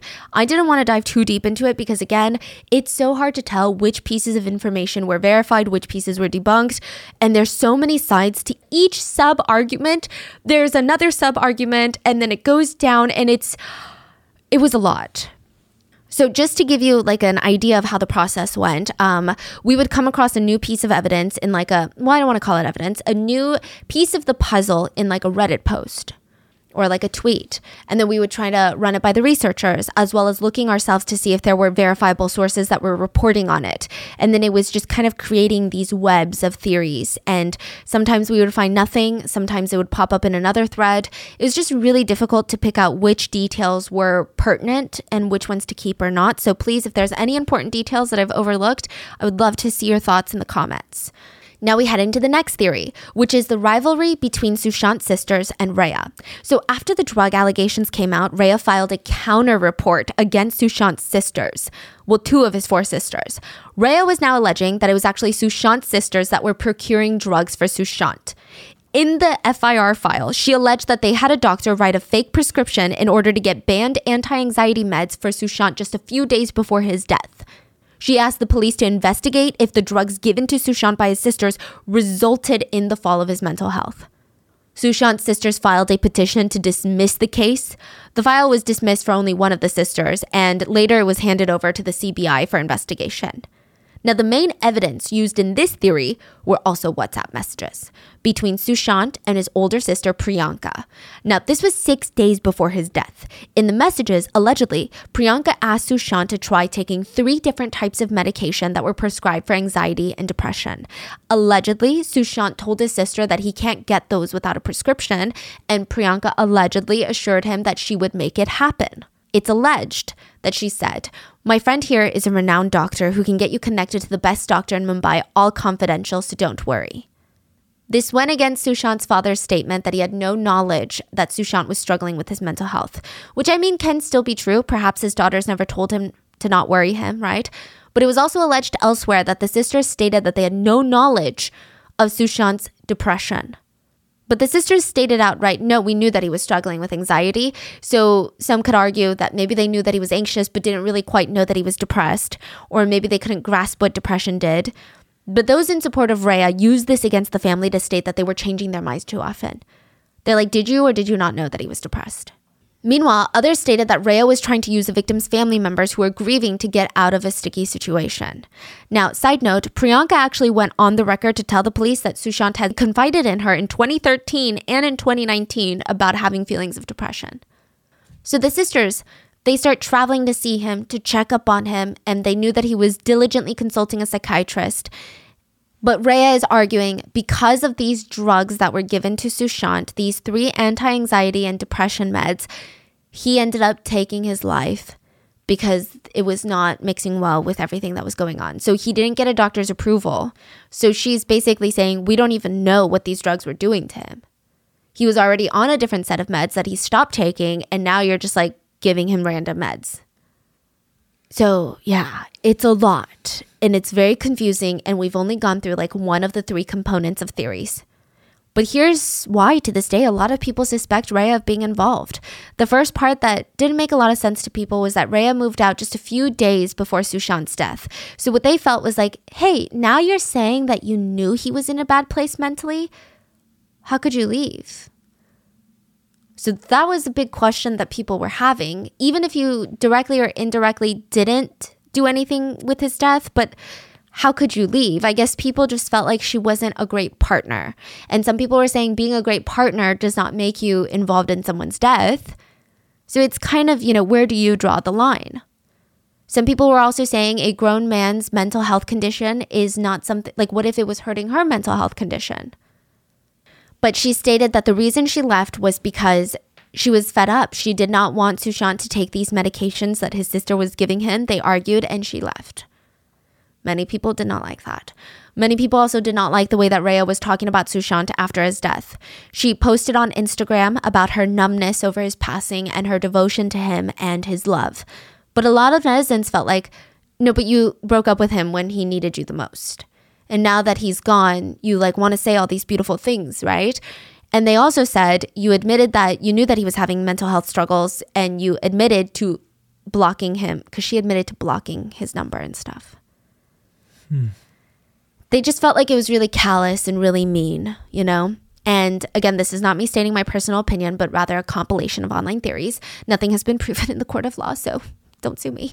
And a lot of people, I mean, they just really didn't like the whole aftermath of accusations. On one hand, people were saying, how does anyone handle the accusations of that they killed their boyfriend, right? How do you handle that well? But Rhea did some things that were deemed questionable. In an attempt to defend herself and showcase her innocence, she went on an interview and spoke about how Sushant was already addicted to weed before meeting her and was a lavish spender. She claims Sushant's family knew about his weed addiction and she was the only one trying to help control his addiction. She stated she wished to not have to speak up about all of this and wanted to keep Sushant's memory pristine and beautiful, but the family had opened the Pandora's box and she felt like she had no choice but to defend herself. Sushant was taking drugs or he was having weed. Yes, it's unfortunate that we have to speak about him in this light. Uh, but it's not been done by me. The Pandora's box has been opened by his family. They have put these allegations um, I wanted his memory to be pristine and beautiful because he was a beautiful boy. Uh, but in turn, these allegations are being put on me. And the fact remains that yes, Sushant used to smoke marijuana. And uh, I tried my best to control him quite to make him stop. This was the only department where I was trying to control him in something. I was trying trying to make him reduce it, in fact.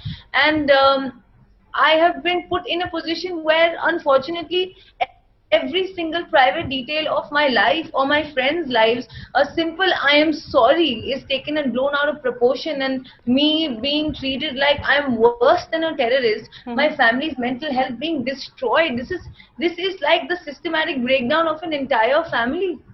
She also mentioned that Sushant's farmhouse was used by friends and family in Bollywood to indulge in drug fueled parties, and one of his sisters was aware of it and had even taken part in the drug fueled parties. She said, this is her allegation, Rhea's allegation. She claimed Priyanka and her husband used to do drugs with Sushant. Rhea also name dropped a ton of others that allegedly went to parties and did drugs with Sushant. She name dropped a famous actress, a filmmaker, like it was a lot. She also claimed that Sushant had a horrible relationship with his father. I don't know how much of that is true, but I think the phrasing just rubbed people the wrong way. It just it it was weird. And then videos started circulating at this time of Sushant speaking very highly of his family, especially his father, in multiple interviews. So people felt like she was kind of trying to like rewrite history. So people stated her credibility was squashed a little bit with that. And another thing, I think it reminded people a lot when a family member gets a new partner who, for whatever reason, doesn't want them to be close with their own family. And I don't know how much that very universal, I guess, maybe relatable feeling transferred to Rhea. Because that was like the really strong energy people believed her statements gave off. Whether it was true or not, whether or not she meant it that way or intended to communicate that message, that's how a lot of people felt. Another thing was people wondered what was going on and her change of heart. Originally, when his death was first announced, she wanted the CBI to look into his death because she was like, this is suspicious. She was part of the family that was like, oh my God, you, the CBI needs to get involved. But then later, she was adamant that it was mental health problems. Some people didn't like that. Others said it's not a big problem at all. Like, as new evidence arises, you can change your mind. In the end, though, this all just added to the witch hunt that Rhea was subjected to, either, in your opinion, deservedly or undeservedly. And with Rhea, a lot of people believe that she's innocent, and just as many people believe that she was a manipulative mastermind. In fact, Sushant's sisters were called out for having patriarchal paranoia by a group of people, which is the idea that a son's girlfriend or future wife is going to alienate him and try to be the most important figure in his life, and they are generally seen as competition rather than part of the family. So a group of people felt like the sisters had problems with Rhea and they were now bringing it into this case. But others argued that even some of Sushant's friends complained that this was happening, and it wasn't just family. They felt like he was allegedly being forced to pull away from their friendships. Also, it's argued and alleged Rhea didn't text Sushant's family back when they kept asking her about how his mental health was. Allegedly, she ignored them right? And people are arguing, okay, well, now that Sushant has passed, she's taking on this narrative that she is saddened that his family doesn't like her for whatever reason, but it kind of makes sense if they wouldn't like her. That's the online argument that I see. But I guess the Rhea theories, they end with just one big question that everyone keeps throwing at her, which is why did she move out before his death? That's like the thing that I keep seeing coming up time and time again. Now, there are no reports to back up what I'm about to say, but it kept popping up in various different research. So there is a rumor that Priyanka, one of Sushant's sisters, got drunk one night while partying with Sushant and Rhea. Rhea went to bed early, and apparently, allegedly, Priyanka later in the night got into the bed and tried to touch Rhea. This is a completely unconfirmed rumor. I keep seeing it everywhere. I literally didn't even want to put it into this episode, but the fact that it just like kept coming up over and over and over again, I was like, okay, I feel like people will be upset if I don't mention this because it was such a big aspect at one point of the case, but there is no proof of this anywhere.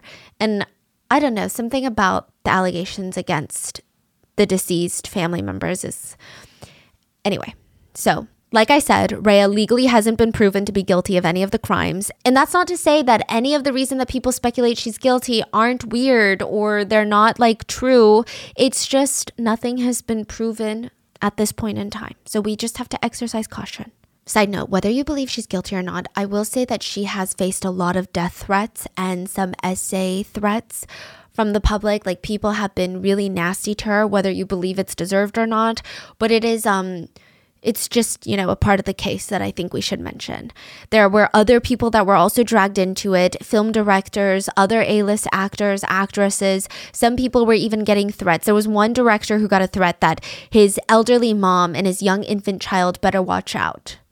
Yeah. Wh- why? People were saying that he was the one that was trying to get him blacklisted, like trying to get mm. Sushant blacklisted, and it was a whole thing.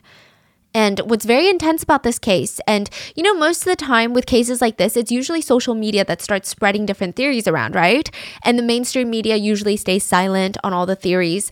Well, mainstream media went into every single theory on Sushant's story, just nonstop posting of different theories every single day, taking speculative reports and almost stating them as facts just to get clicks a lot of people felt like mainstream media clicks were dying down because of the pandemic. Nothing really was going on. I mean, how many times are you going to turn on the news and be like, okay, here are new numbers, life is depressing, back to bed? So they just latched onto this case. They stated this case had all the elements of a Bollywood thriller and all it needed was the ultimate villain. And some argued that's why Rhea was casted as the villain and they believe that she's innocent. So I would okay, just to sum it up, I would try and categorize the viewpoints into three groups of, well, four groups of people. The first being that they absolutely believe that Rhea had direct or indirect role in Sushant's death. So she may not have murdered him outright, but she played a big role in him passing away. The second group of people go the complete opposite way. They hate everyone for almost ruining a woman's life and career with no strong evidence and think that she is innocent and has tried her absolute best with Sushant. They also feel like she is taking the fall for everything, including things that she should not be taking the fall for. For example, they argue the fact that she got weed for Sushant, they were arguing that Sushant is a full grown man and that she shouldn't be held liable for that. Some argue that weed is also known to help symptoms of depression. I don't know if this is medically true. I am making no personal statement on that, but that is what is being argued online. Then we have a third group of people, the group that believe maybe she didn't have a role in his death, but we don't really think that she's a good person. You know? Like, they argued that even if she didn't intentionally hurt him, she did questionable things like procure drugs for him, regardless of if he's a full grown adult. They argue that she knew that he was on a slew of different medications and potentially not in the great state of mind. And then lastly, the fourth group of people is people that don't feel like they know enough to form a solid opinion. I don't really like doing chores around the house, I'm gonna be honest with you, and I especially used to hate doing laundry. It was just one of my more tedious tasks. It takes so much time, and I often feel tempted to not even bother sorting out my clothes. But I've been trying to motivate myself to get a lot more organized, and I finally found a way to make doing my chores so much more interesting, so much more engaging, and that's by listening to audiobooks on Audible. You guys know me, there is nothing like playing a good psychological thriller. So obviously, that's what I've been listening to. I'm currently listening to The Housemaid by Freida McFadden. The main character, Millie, is out on parole and she's desperate for a job. She doesn't have any money, she's living out of her car, and she gets this opportunity to be this rich family's housemaid. Millie agrees. Even though there's just something really strange about the Winchesters, especially the wife, Nina, she just seems to love finding ways to make Millie's life very difficult. The family is hiding something, and Millie is hiding something, and there's just so much tension between Millie and the husband. It's one of those stories that you can't stop listening to, and I can't wait to finish it and start the next audiobook in this series. But if thriller is not your thing, don't worry. Audible lets you pick from thousands of titles to find the perfect soundtrack to your day. You can find audiobooks from any genre fiction, nonfiction, wellness, self help, but they also have podcasts like this one, guided wellness programs, comedy, and originals. Living life without using Audible is like eating food with no seasoning. Sure, you still get your nutrients in, but it's missing that extra flavor, you know? So if you want to spice up your day, I highly recommend Audible. Audible members can keep one title a month to keep from the entire catalog. New members can try Audible now free for 30 days. Visit audible.com slash rotten or text rotten to 500 500. That's audible.com slash rotten or text rotten to 500 500 to try Audible free for 30 days. When I was in high school, I had this ritual every day after coming home from school. I would grab a salty snack, sit down, watch my favorite mystery drama on TV. And recently I discovered the adult version of that, which at the end of the workday, I grab salt and vinegar chips, snuggle up on the couch, and I play June's Journey. June's Journey is a hidden objects mystery game that makes me feel like I'm living inside of a mystery TV show that is very immersive. You play as Detective June Parker, and you just found out that your sister and husband were murdered. This is a fictional story. So you fly from London to New York to investigate, but the clues are just not adding up. So you get to go through these series of scenes from the mansion living room to a lavish garden to a 1920s style New York cafe. In each room, you have to find hidden objects that help you solve the mystery of your sister's death. And in the meantime, a whole lot of unexpected just scandalous twists are going to happen. There's family secrets, danger, there's romance. I love traveling all over the world with June. Currently, I'm exploring Paris in the 1920s. Because the game is set in the 1920s, it just has the most aesthetic game design ever and it's so cozy. Whenever I need a break from the suspense, I can pause the story and head over to my private island yeah, they give you a private island and you get to customize it however you want for you. I love cottage core mixed with that old money vibe with a huge mansion and a luxurious garden and even like this train rail. June's journey is the best way to unwind at the end of a long day or just to take a break in the middle of the day when I feel overwhelmed. I can escape all of my problems and turn into Detective June. Discover your inner detective when you download June's Journey for free today on iOS and Android. So, again, regardless of which theory you believe, it's just kind of interesting that the mainstream media was involved in the conversations. And it really doesn't even just stop there. Politicians were getting involved in Sushant's case.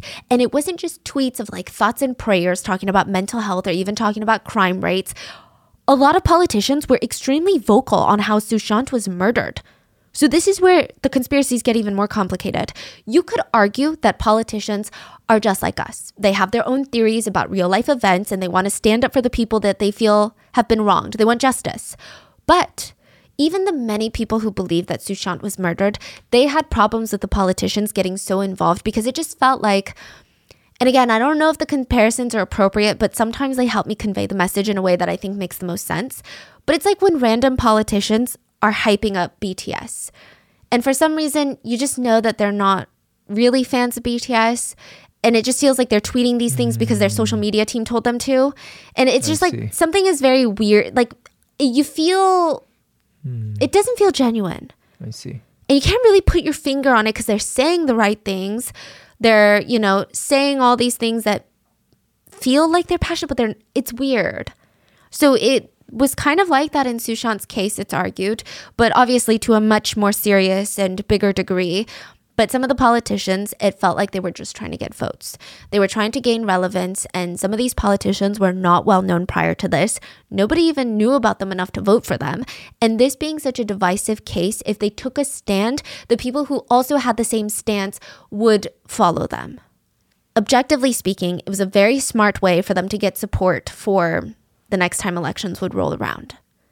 So there were politicians who self produced multiple long YouTube videos about themselves and nobody cared. And it wasn't until they got involved in this case that the general public was like, Who are you again? Oh, okay, you're a politician. Now, politicians thinking Sushant was murdered was one thing, but a lot of them straight up went after real faces and names in Bollywood. And all that is to say is this just thrust the case into even more spotlight, and even more questions were going unanswered. And then the Wikipedia owner got involved. The owner of Wikipedia, Jimmy Wales. So if you visit Sushant's wiki page, his death is listed as self inflicted. People wanted that changed, and Jimmy Wales, the founder of Wikipedia, said, Dear fans of Sushant Singh Rajput, Wikipedia is based off facts, not Twitter campaigns Wow. which is a pretty like strong divisive take. Yeah. So yeah, needless to say, this case was only growing bigger by the day. There are a few theories now about Bollywood and how Bollywood murdered Sushant. So let's get into those. So the Rhea theories are kind of done. And then we have the Bollywood theories. The first theory being that this was a premeditated murder orchestrated by powerful individuals in the film industry. This theory speculates motives ranging from professional rivalry to attempts to suppress Sushant's potential discovering about the truth of the industry, you know? So let's start with the rivalry theory. It was alleged time after time Sushant was either snubbed for awards or even had movie roles taken from him for the sole reason that he wasn't a Nepo baby. If he's not a Nepo baby, it's hard to control him. He wasn't a puppet for the elites. This is how the theory works, right? He was someone that could think on his own. He had a moral backbone. He was incredibly intelligent, emotionally very, like, his EQ was high. So it was argued that they wanted to squash him out of the industry. And they tried multiple times. They drowned him with, like, anonymous negative reviews. So people were saying for how beloved he was at the time that he was still alive and still performing, he had random, like, really random negative reviews. Like, negative reviews that said that he was an egotistical like maniac on set. And then everyone that worked with him was like he was amazing. He's so kind so down to earth so humble. So it was like the exact opposite right? It, it just felt like someone was out to ruin his reputation is what this theory states. Now of course this theory can also be broken down into two sub theories and one theory is that people believe that he was literally killed by the elites in Bollywood, literally murdered. Others believe that the Bollywood elites did everything they could to make him feel like he had no choice but to end things. A very famous actress stated that the powerful Bollywood studio owners, influential filmmakers, and movie critics pushed Sushant over the edge by their alleged lack of support for him. She stated that his mind was systematically dismantled bit by bit by their actions and neglect. So it is implied that he was driven to his choice by a nepotistic industry that neglected his talents, bullied him every chance they got. As proof, several other Bollywood actors and filmmakers were tweeting about it. And they tweeted, I know the pain Sushant was going through. I knew the story of the people that would let him down so bad, he would weep on my shoulders. I wish I was around the last six months. I wish he could have reached out to me. What happened to him was their karma and not his. Another tweeted, It's no secret Sushant was going through very tough times for the past few years. No one in the industry stood up for him, nor did they lend him a helping hand. To tweet today is the biggest display of how shallow the industry really is. No one here is really your friend. RIP. Another just cryptically tweeted, The Bollywood Privilege Club must sit down and think hard tonight. P.S. No, don't ask me to elaborate any further. Side note, it also angered a lot of people that a lot of Bollywood elites started tweeting about Sushant's death, and fans came to say these are the same people that bullied him and tried to push him out of the industry, and now they want to act like they were his friends? It's also alleged that he followed a lot of the Bollywood elite on Instagram and they never followed him back. And now they're like tweeting about his death hmm. and their grief over his passing. So the theory is they wanted him out and he wasn't one of them. They knew that he wasn't able to be controlled. And that's the argument of this theory. They tried to get him out with negative press. Literally, they tried to ruin his career just so that he wouldn't work anymore, have no power, have no influence. Um, they tried to get him unable to book movies, allegedly. They had projects stolen from him, allegedly. And that was the first part of the theory. Now we have to touch on the allegations made against him in 2018. Rhea was actually the first person to really push this into the spotlight after his death. And take that as you will. Some argue that she's trying to point the fig- finger in a different direction. Some argue that this is pretty insane. She touched up on the allegations made against Sushant during the peak of the Me Too movements. So in 2018, when hashtag MeToo was gaining traction in India, several big, big names were exposed for predatory behaviors. And Sushant found himself in the midst of one of these allegations. Rumors were circulating that Sushant allegedly made his co star Sanjana uncomfortable with his unwanted advances on set, and that he might have even potentially SA'd her.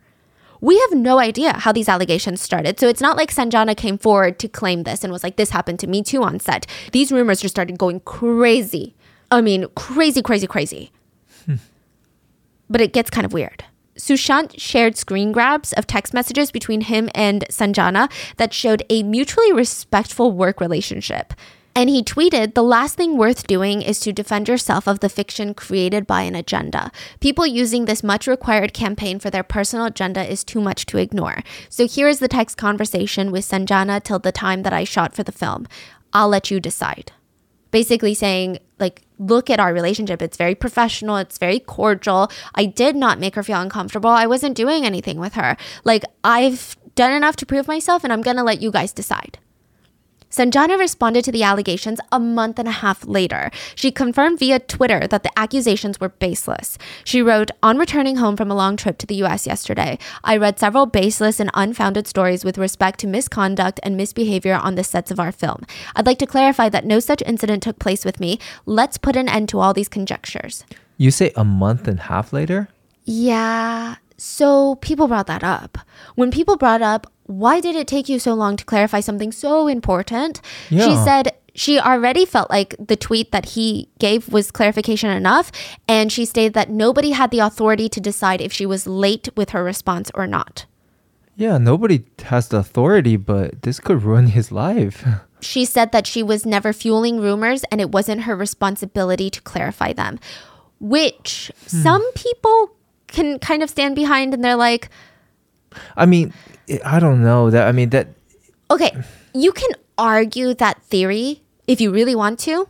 Like, you can argue it's not her responsibility because it's not. Like, these baseless internet rumors are not your responsibility. But maybe there's something in this specific part of the story that I'm missing. But we tried looking everywhere and I just. I would imagine that if someone was spreading a rumor that I was hurt by another person, and I know that this rumor is false, and I know that they're getting ripped apart in the media for it, even if I don't like this person, I would clarify the rumors on the sheer fact that I wouldn't want this to become such a big thing that future women and victims are doubted for their stories. Because that's such a big thing. Like, women are already doubted for their allegations of abuse. Yeah, I think like she waiting a month and a half Yeah. definitely shows there's more to the story. Like I don't know what exactly is the story behind it, but it just shows there's definitely more. You know, if she feel like she didn't have to explain, then she didn't didn't have to explain even a month and a half later. I did see some allegations, and I have no idea if this is true, okay? Just people speculating that she was the one that spread the rumors because anyone that was accused and any of the accusers were being thrust into spotlight. But again, I don't Yeah, I mean these can all be theories. I'm just Yeah. saying it's the behavior itself definitely is weird. It's not normal. Yeah, and I, I mean, I can see maybe that she's getting frustrated that this is getting a lot of attention versus her being a hardworking woman and like all of her skills. But it's just a little frustrating to see that she waited a month and a half. Unless there is something that we're missing here, I find this detail to be unsettling that she waited so long. Now, in a final address to the false allegations, Sushant wrote, It was paradoxical because the Me Too movement was something that I stand for. I happen to be one of the intentional and strategic casualties of it. Many paid campaigners were used to give it a burst. I felt bad and misunderstood. The more it got written about, the more it damages my reputation, which I worked hard to build. So basically, he's saying he wanted Me Too to get bigger and bigger because it's so needed in this world. This is a movement that shouldn't be stopped. But the bigger it got, the more his reputation was ruined because people were accusing him of being a predator. So it's almost this like, do I just sacrifice myself for the mm. better good of the world? Is the feeling, but it's also kind of unfair because I've worked so hard to build this reputation, you know? But he ended it with the movement is a good thing. It's all about changing mindsets. So that's the first theory, right?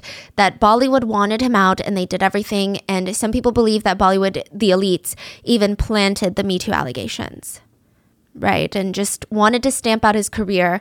Maybe they felt like he knew something that he shouldn't know, which heads into the next theory.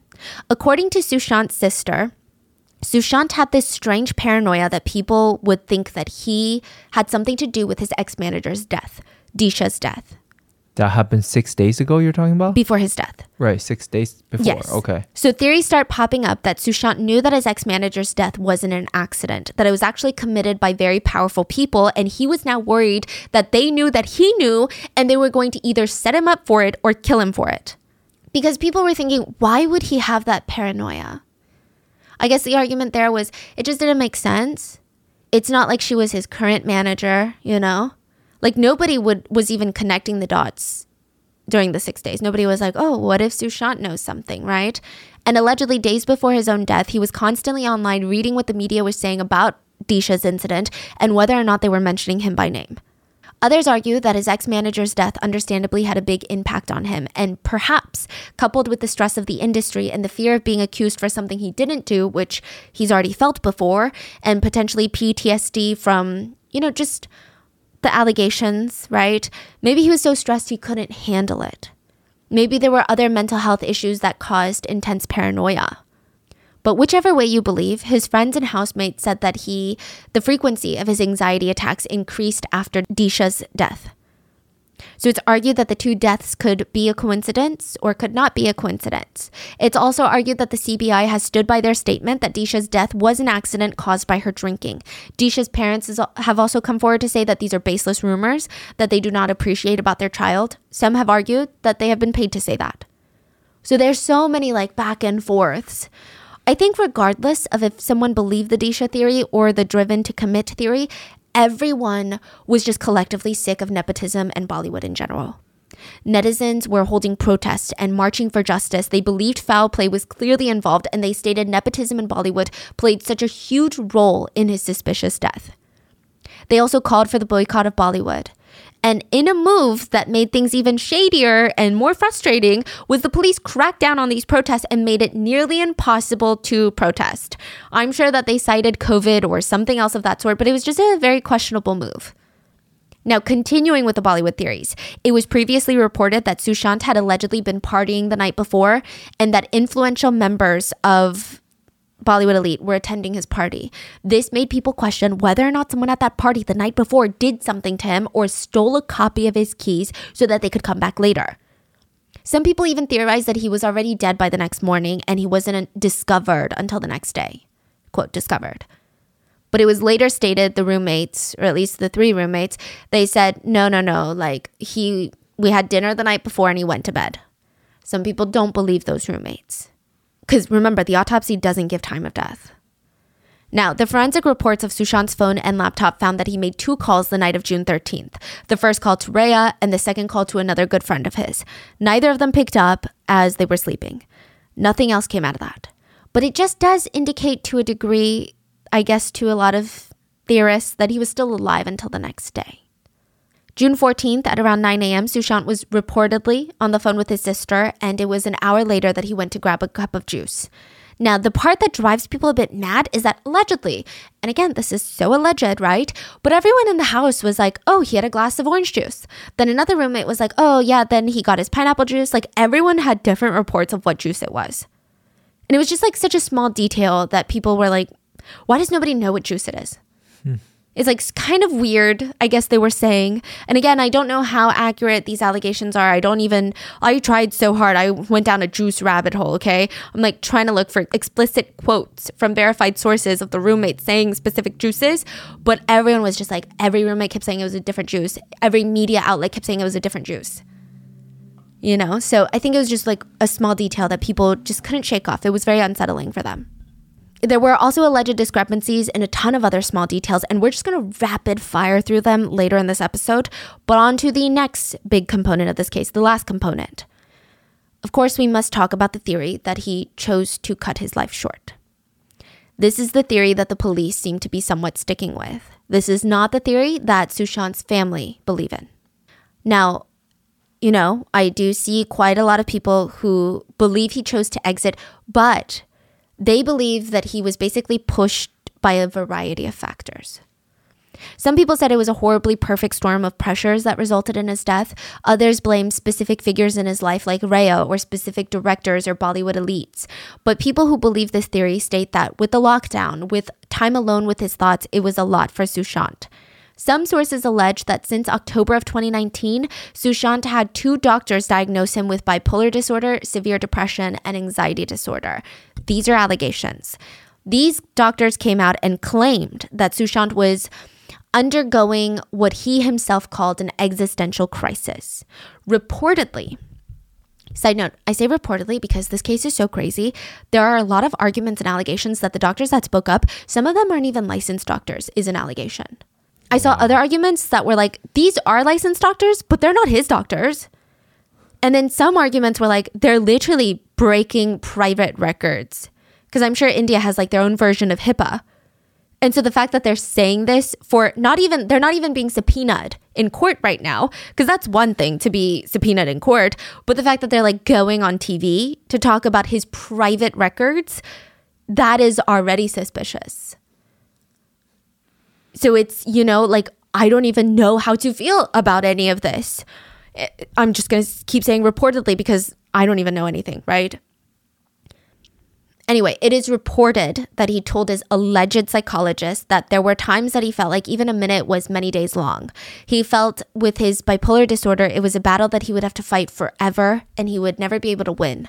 He felt as if nothing in his life was going the way that he expected it to, and he felt deeply insecure. Reportedly, he told his psychiatrist there were times he couldn't sleep for days on end, times he would completely lose his appetite for days on end, and times where even just mustering up the energy to get out of bed felt impossible for him. His alleged doctors claim that there was nothing particularly alarming in his life. They claim that his disorder was internal. They stated it could have been a biological serotonin imbalance or some sort of thyroid deficiency. And then another doctor came forward. Side note, literally so many doctors, okay? Um, I again, I don't think that she's been verified to even be Sushant's doctor, but please let me know if that is not correct in the comments. There was a rumored therapist of Sushant's that came forward and spoke to the media about his confidential medical history, and she stated that Rhea was super helpful in helping Sushant that Rhea was his strongest supporter and always trying to get him help. They claimed that Rhea was always in touch with them, updating them on his mental health condition and alerting them of particularly bad phases when he would feel extremely low. She showed up to every single consultation. Now, other people argued the opposite, which is that's kind of crazy. Like, it seems like that control aspect, that control theory was popping up in not argument to this, but because of this, right? The rumored therapist stated that Rhea tried to get him to take his meds on time, but the rumored therapist claims that the only reason that Sushant wasn't getting better was because, and I quote, his own ability to not take his medication on time. So she claimed that Sushant would take his medication and he would start feeling a little bit better. And then he would stop taking his medication and then he would resort to yoga and he would try to cure himself without the meds. But then she stated he would get depressed or anxious again and it would return and it would just be much worse than the last time. She said, and I quote, At that time, I informed him about the bipolar disorder and told him that he would get well once he takes his regular medication and proper treatment. But Mr. Sushant said he expected that he should get well and someone should cure him very fast. Okay, so a lot of people have a problem with this statement exactly because Sushant is a man that's very into the sciences and people that are into the sciences, you know, there is, he was very much into, yeah, philosophy, but also physics and a lot of all these things. And they argued that Sushant would likely know that depression is a chemical imbalance in the brain and it is not something that can be cured quickly. So for him to say, like, oh, I expect someone to cure me fast, people were like, that doesn't sound like it feels inconsistent almost, right? That's not to say that he wasn't feeling depression or anything like that, but that statement is what people had a lot of problems with. It was just kind of a weird statement. Now, she stated, she continued, that's not possible for anybody to cure them quickly of depression. And she stated, also, Mr. Sushant said that he was aware of the suffering he was going through, but he was not ready to accept it. I asked him to come in for a clinical examination once again. After that, I saw that he had read a lot about bipolar disorder. I found him sad without any reason. He used to cry even while talking to me. Also, he was feeling highly negative about himself. She stated that a week before his death, Rhea told her that Sushant stopped taking his medication and his mental health was deteriorating. Now, so the therapist has been saying, the alleged therapist has been saying a lot of great things towards Rhea and saying, like, no, no, no, she's not the reason for his death. In fact, she was really, really trying to help him, right? But with that statement, people were upset. People were saying, okay, you just said that Rhea knew that he was in like, he's hitting rock bottom, but then she left and blocked him. So then I think there's two sides to this argument now of even this statement has become like an argument of like, mm, you know? And uh, the therapist continues I felt like she was taking extreme care of Sushant to get him out of the depression, but he was neglecting his disease. She had also become quite rejected. When I asked why he didn't start taking his medication, he only laughed and didn't say anything. I consoled him and asked Miss Rhea to see you know, if he was taking his medication regularly, but Rhea told me he doesn't listen to her. The doctor has since stated the only reason she's coming public with this is to clear misconceptions. And some people liked that because, you know, Rhea was getting death threats and this is somewhat clearing her name. Other people didn't like that because it's like, That's weird. Doctors don't do that unless you're subpoenaed. Yeah. And I think the tricky part about this case is he could have been depressed and murdered. He could have de- been depressed and made the choice. So it's it's I think the only thing is when depression becomes the point of contention, things get very tricky. So a huge argument that I've seen is and not by too many people, but you know, in the beginning of this case, was that there was no way that Sushant was depressed. They stated that he might have had bad anxiety, but not depression. You know, people were shocked because he came from a small town. He wasn't like the superstar A list, A list actor that he wanted to be, but he was like on track. That's where he was headed. I mean, look at his list of accomplishments. Look at how dedicated people were to him, how loyal his viewers were. And he was going to do big things. How could he not be happy and look like he's smiling all the time? This is the only argument that I don't like. I mean, if you bring up other arguments to say, oh, I don't think that he was necessarily depressed because A, B, C, and D, I think that's fine. But this argument, I think, is just rooted in mental health stigma. Like, okay, if you have struggled with depression, I think the hardest part is mustering up all that courage to ask someone for help. And then a few days later, if they see you smiling or trying to be normal, they just assume, like, okay, they're better now all fixed. They're good now. So I don't know. I just don't feel like that's a great one. Um, some people were arguing the opposite. They were saying Sushant was incredibly creative and intelligent. And according to some statistics, that makes it a lot easier for someone to be depressed. Those are traits that make it easier that along with the grief of his mother passing, I mean, maybe it was just something that he could not overcome. They used his own quotes about his mom's passing to bolster their side of the theory. He had once said in an interview, but everything that used to excite me doesn't excite me much now. I don't know why. No relationship, no success, absolutely nothing. If my mom were alive, probably it wouldn't concern her, but just something has changed inside of me. Yeah. It takes a lot out of me to force myself to get overly excited about things, and that's probably the reason that I like acting so much, because it helps me get away from myself. I am sure my mom would have been really happy and proud of me, and maybe I would have been a different person than I am now if she were still here. He said this where? In an interview long before his death.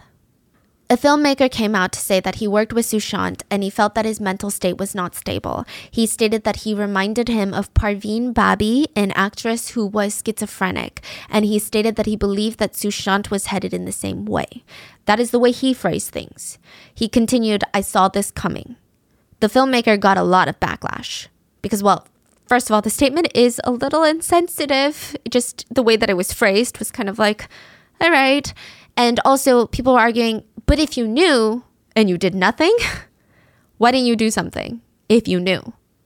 So there are two big groups that believe in this theory, and they can be broken down to simplify, to really simplify, into two subgroups. The first being that Sushant was struggling not only with depression, but also potentially bipolar disorder.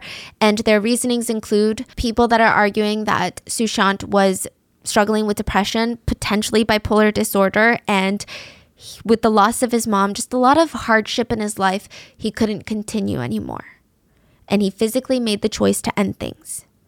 Then you have another group of people saying, yes, but the main factor he chose to end things, the main reasoning, is not because of the passing of his mom. It's because of what Bollywood did to him.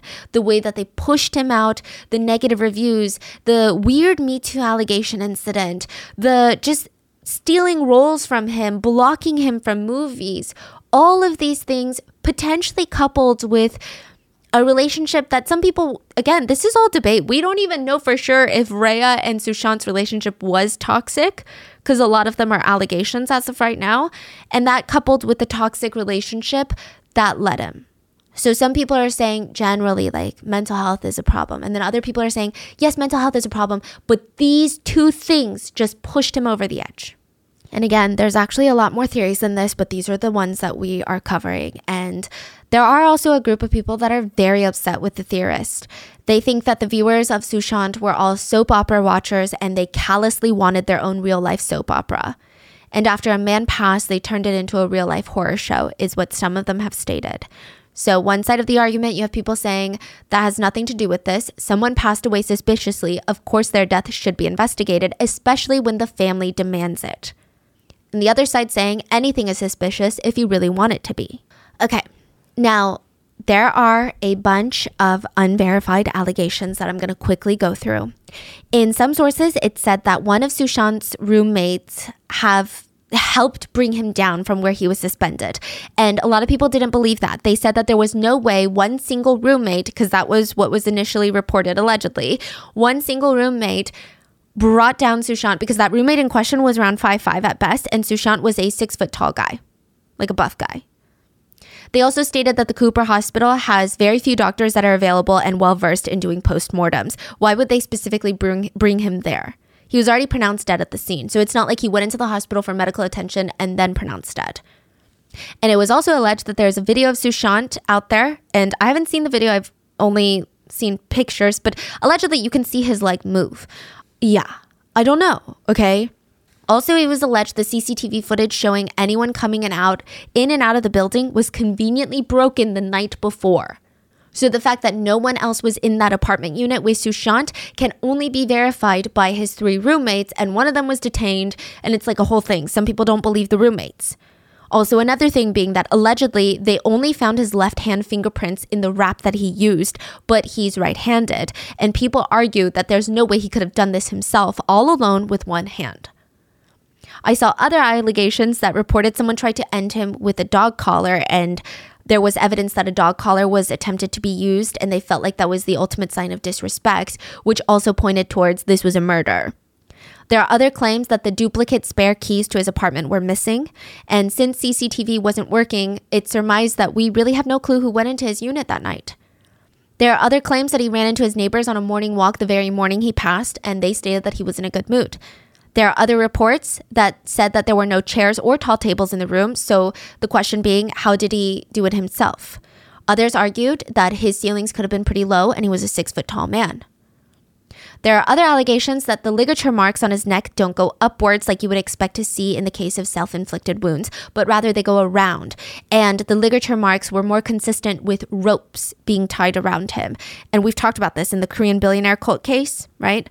But again, these are allegations. And another big one that started developing was that Bollywood, similar to Hollywood, had an underground ring of sea predators. Like, think Jeffrey Epstein. They alleged that Sushant knew about this and that's why they plotted to take him down. Some even furthered this theory by speculating that Sushant's murder was broadcasted on dark web forums. But that's not, you know.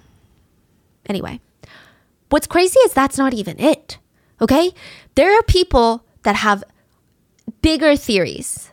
So these are like the smaller, not small theories, but these are like the honed in theories on Sushant's case. It's honing in on Bollywood, on Sushant's personal life and him as a person. But there is a big layer onion conspiracy, which is the government and politicians and media do not care whether or not he was murdered like they claim they do but they're using this incident to hide things from the public. So this was the perfect way to egg on the public because this is rare. They were saying it's rare for a case to get this many theories publicized on mainstream media.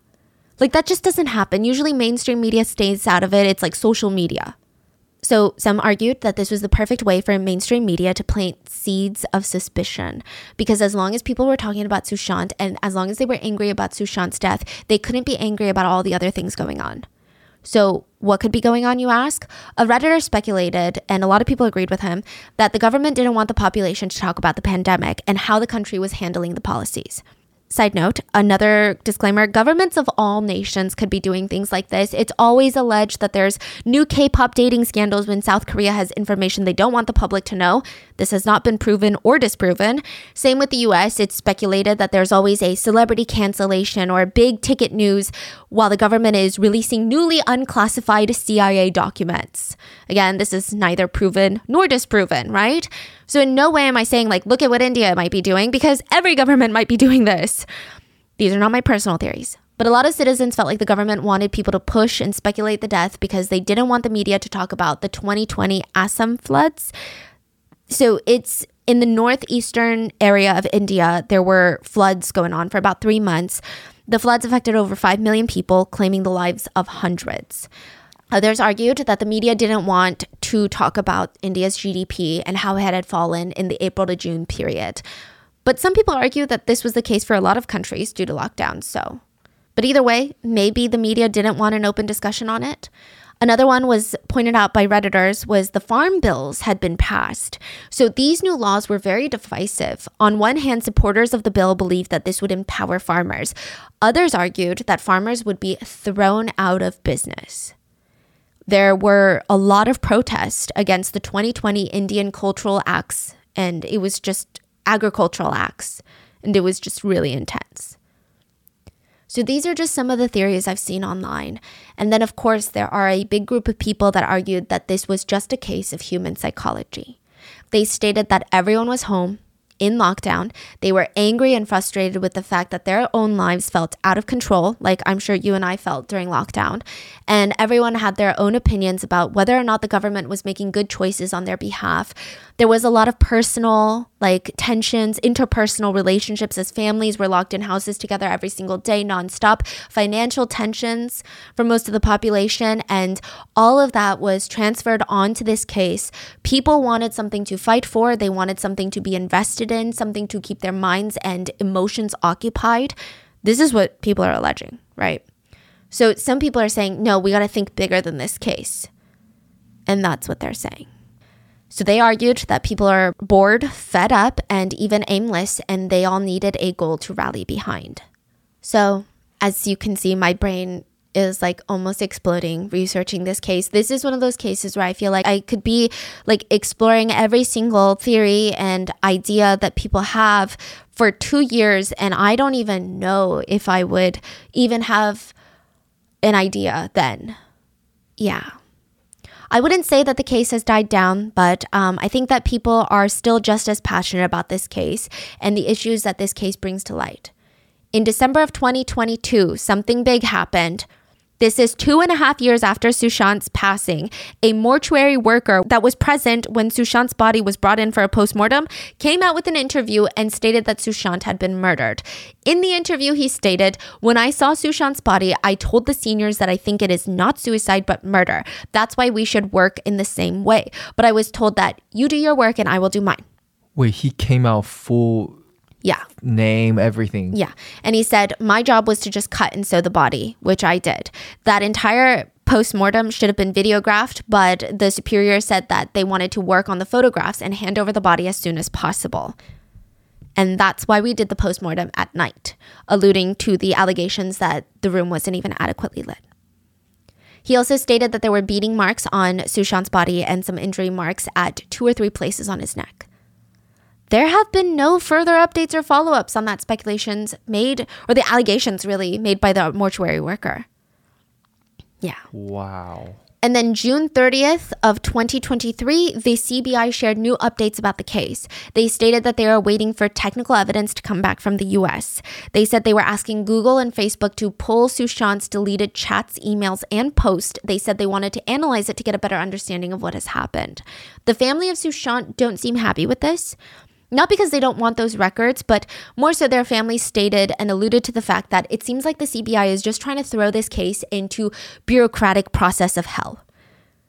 Cuz like the process of working with the US and then private companies, okay, so like Google and Facebook, they're public companies, but they're in the private sector, meaning they're not under direct orders of the government. So it's not even just like India being like, "Hey US government, help us out, friend."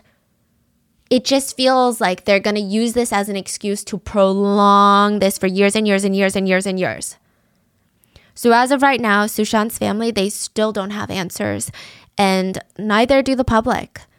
I will say that I have seen some backlash against people who support Sushant and also believe that he was murdered. But there has been some good things to come out of this case, if I can say it like that, like a silver lining.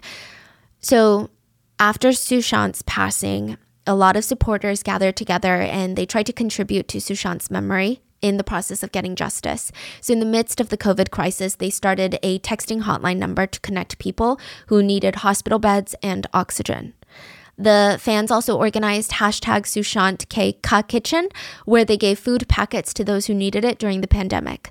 They even organized a drive called hashtag SSR for Education, where they donated money to community educators to provide education to female children in underdeveloped areas. They also organized January 2023 as Sushant Month. They went out on the streets to help care for stray cats and dogs. They created pieces of art in honor of him, and even they made a mission to learn Morse code, which was one of Sushant's 50 bucket list items that he wanted to complete before he passed. Sushant's family have set up a fund for students studying astrophysics at UC Berkeley. That news was announced on his 35th birthday. I think that there is a lot to learn from Sushant's life before he passed, um, regardless of which theory that you believe in. I think what made Sushant different and stand out, even in the crowd of stars, because think about it, his peers are celebrities, right? I think it was his very modest background, his humility, and really his intelligence. He just was so curious. He had a never ending curiosity to learn things about people, learn things beyond his profession. He loved to read, he loved to act, he loved space. He was a small town boy who made it amongst the stars, and it was literally just hard work, raw talent, and just contagious passion. He once said in an interview, I've always been fascinated by outer space. As a kid, too. You know, I was interested in the stars, constellations, and galaxies, and I wanted to know what life in space would be like. And a lot of supporters say that he is now a star in the sky that is shining over all of them and someone to look up to and be inspired by still. So, that is the very, very confusing case of Sushant Singh Rajput. What are your thoughts? I'm I don't even know how to feel about this case. I don't even know how to feel about the presentation of what I've gathered online because this case truly feels like a never ending black hole of information and allegations. So, please, again, if there is anything that might have been miscommunicated or interpreted differently, let me know in the comments. And whatever your theory is, and whether or not you disagree with people in the comments, let's just all be nice to each other because I think in the end, people just want justice for Sushant. And I don't think that someone like him would want us tearing each other apart in the comments. I hope you guys stay safe, and I will see you guys on Wednesday for the main episode. Bye.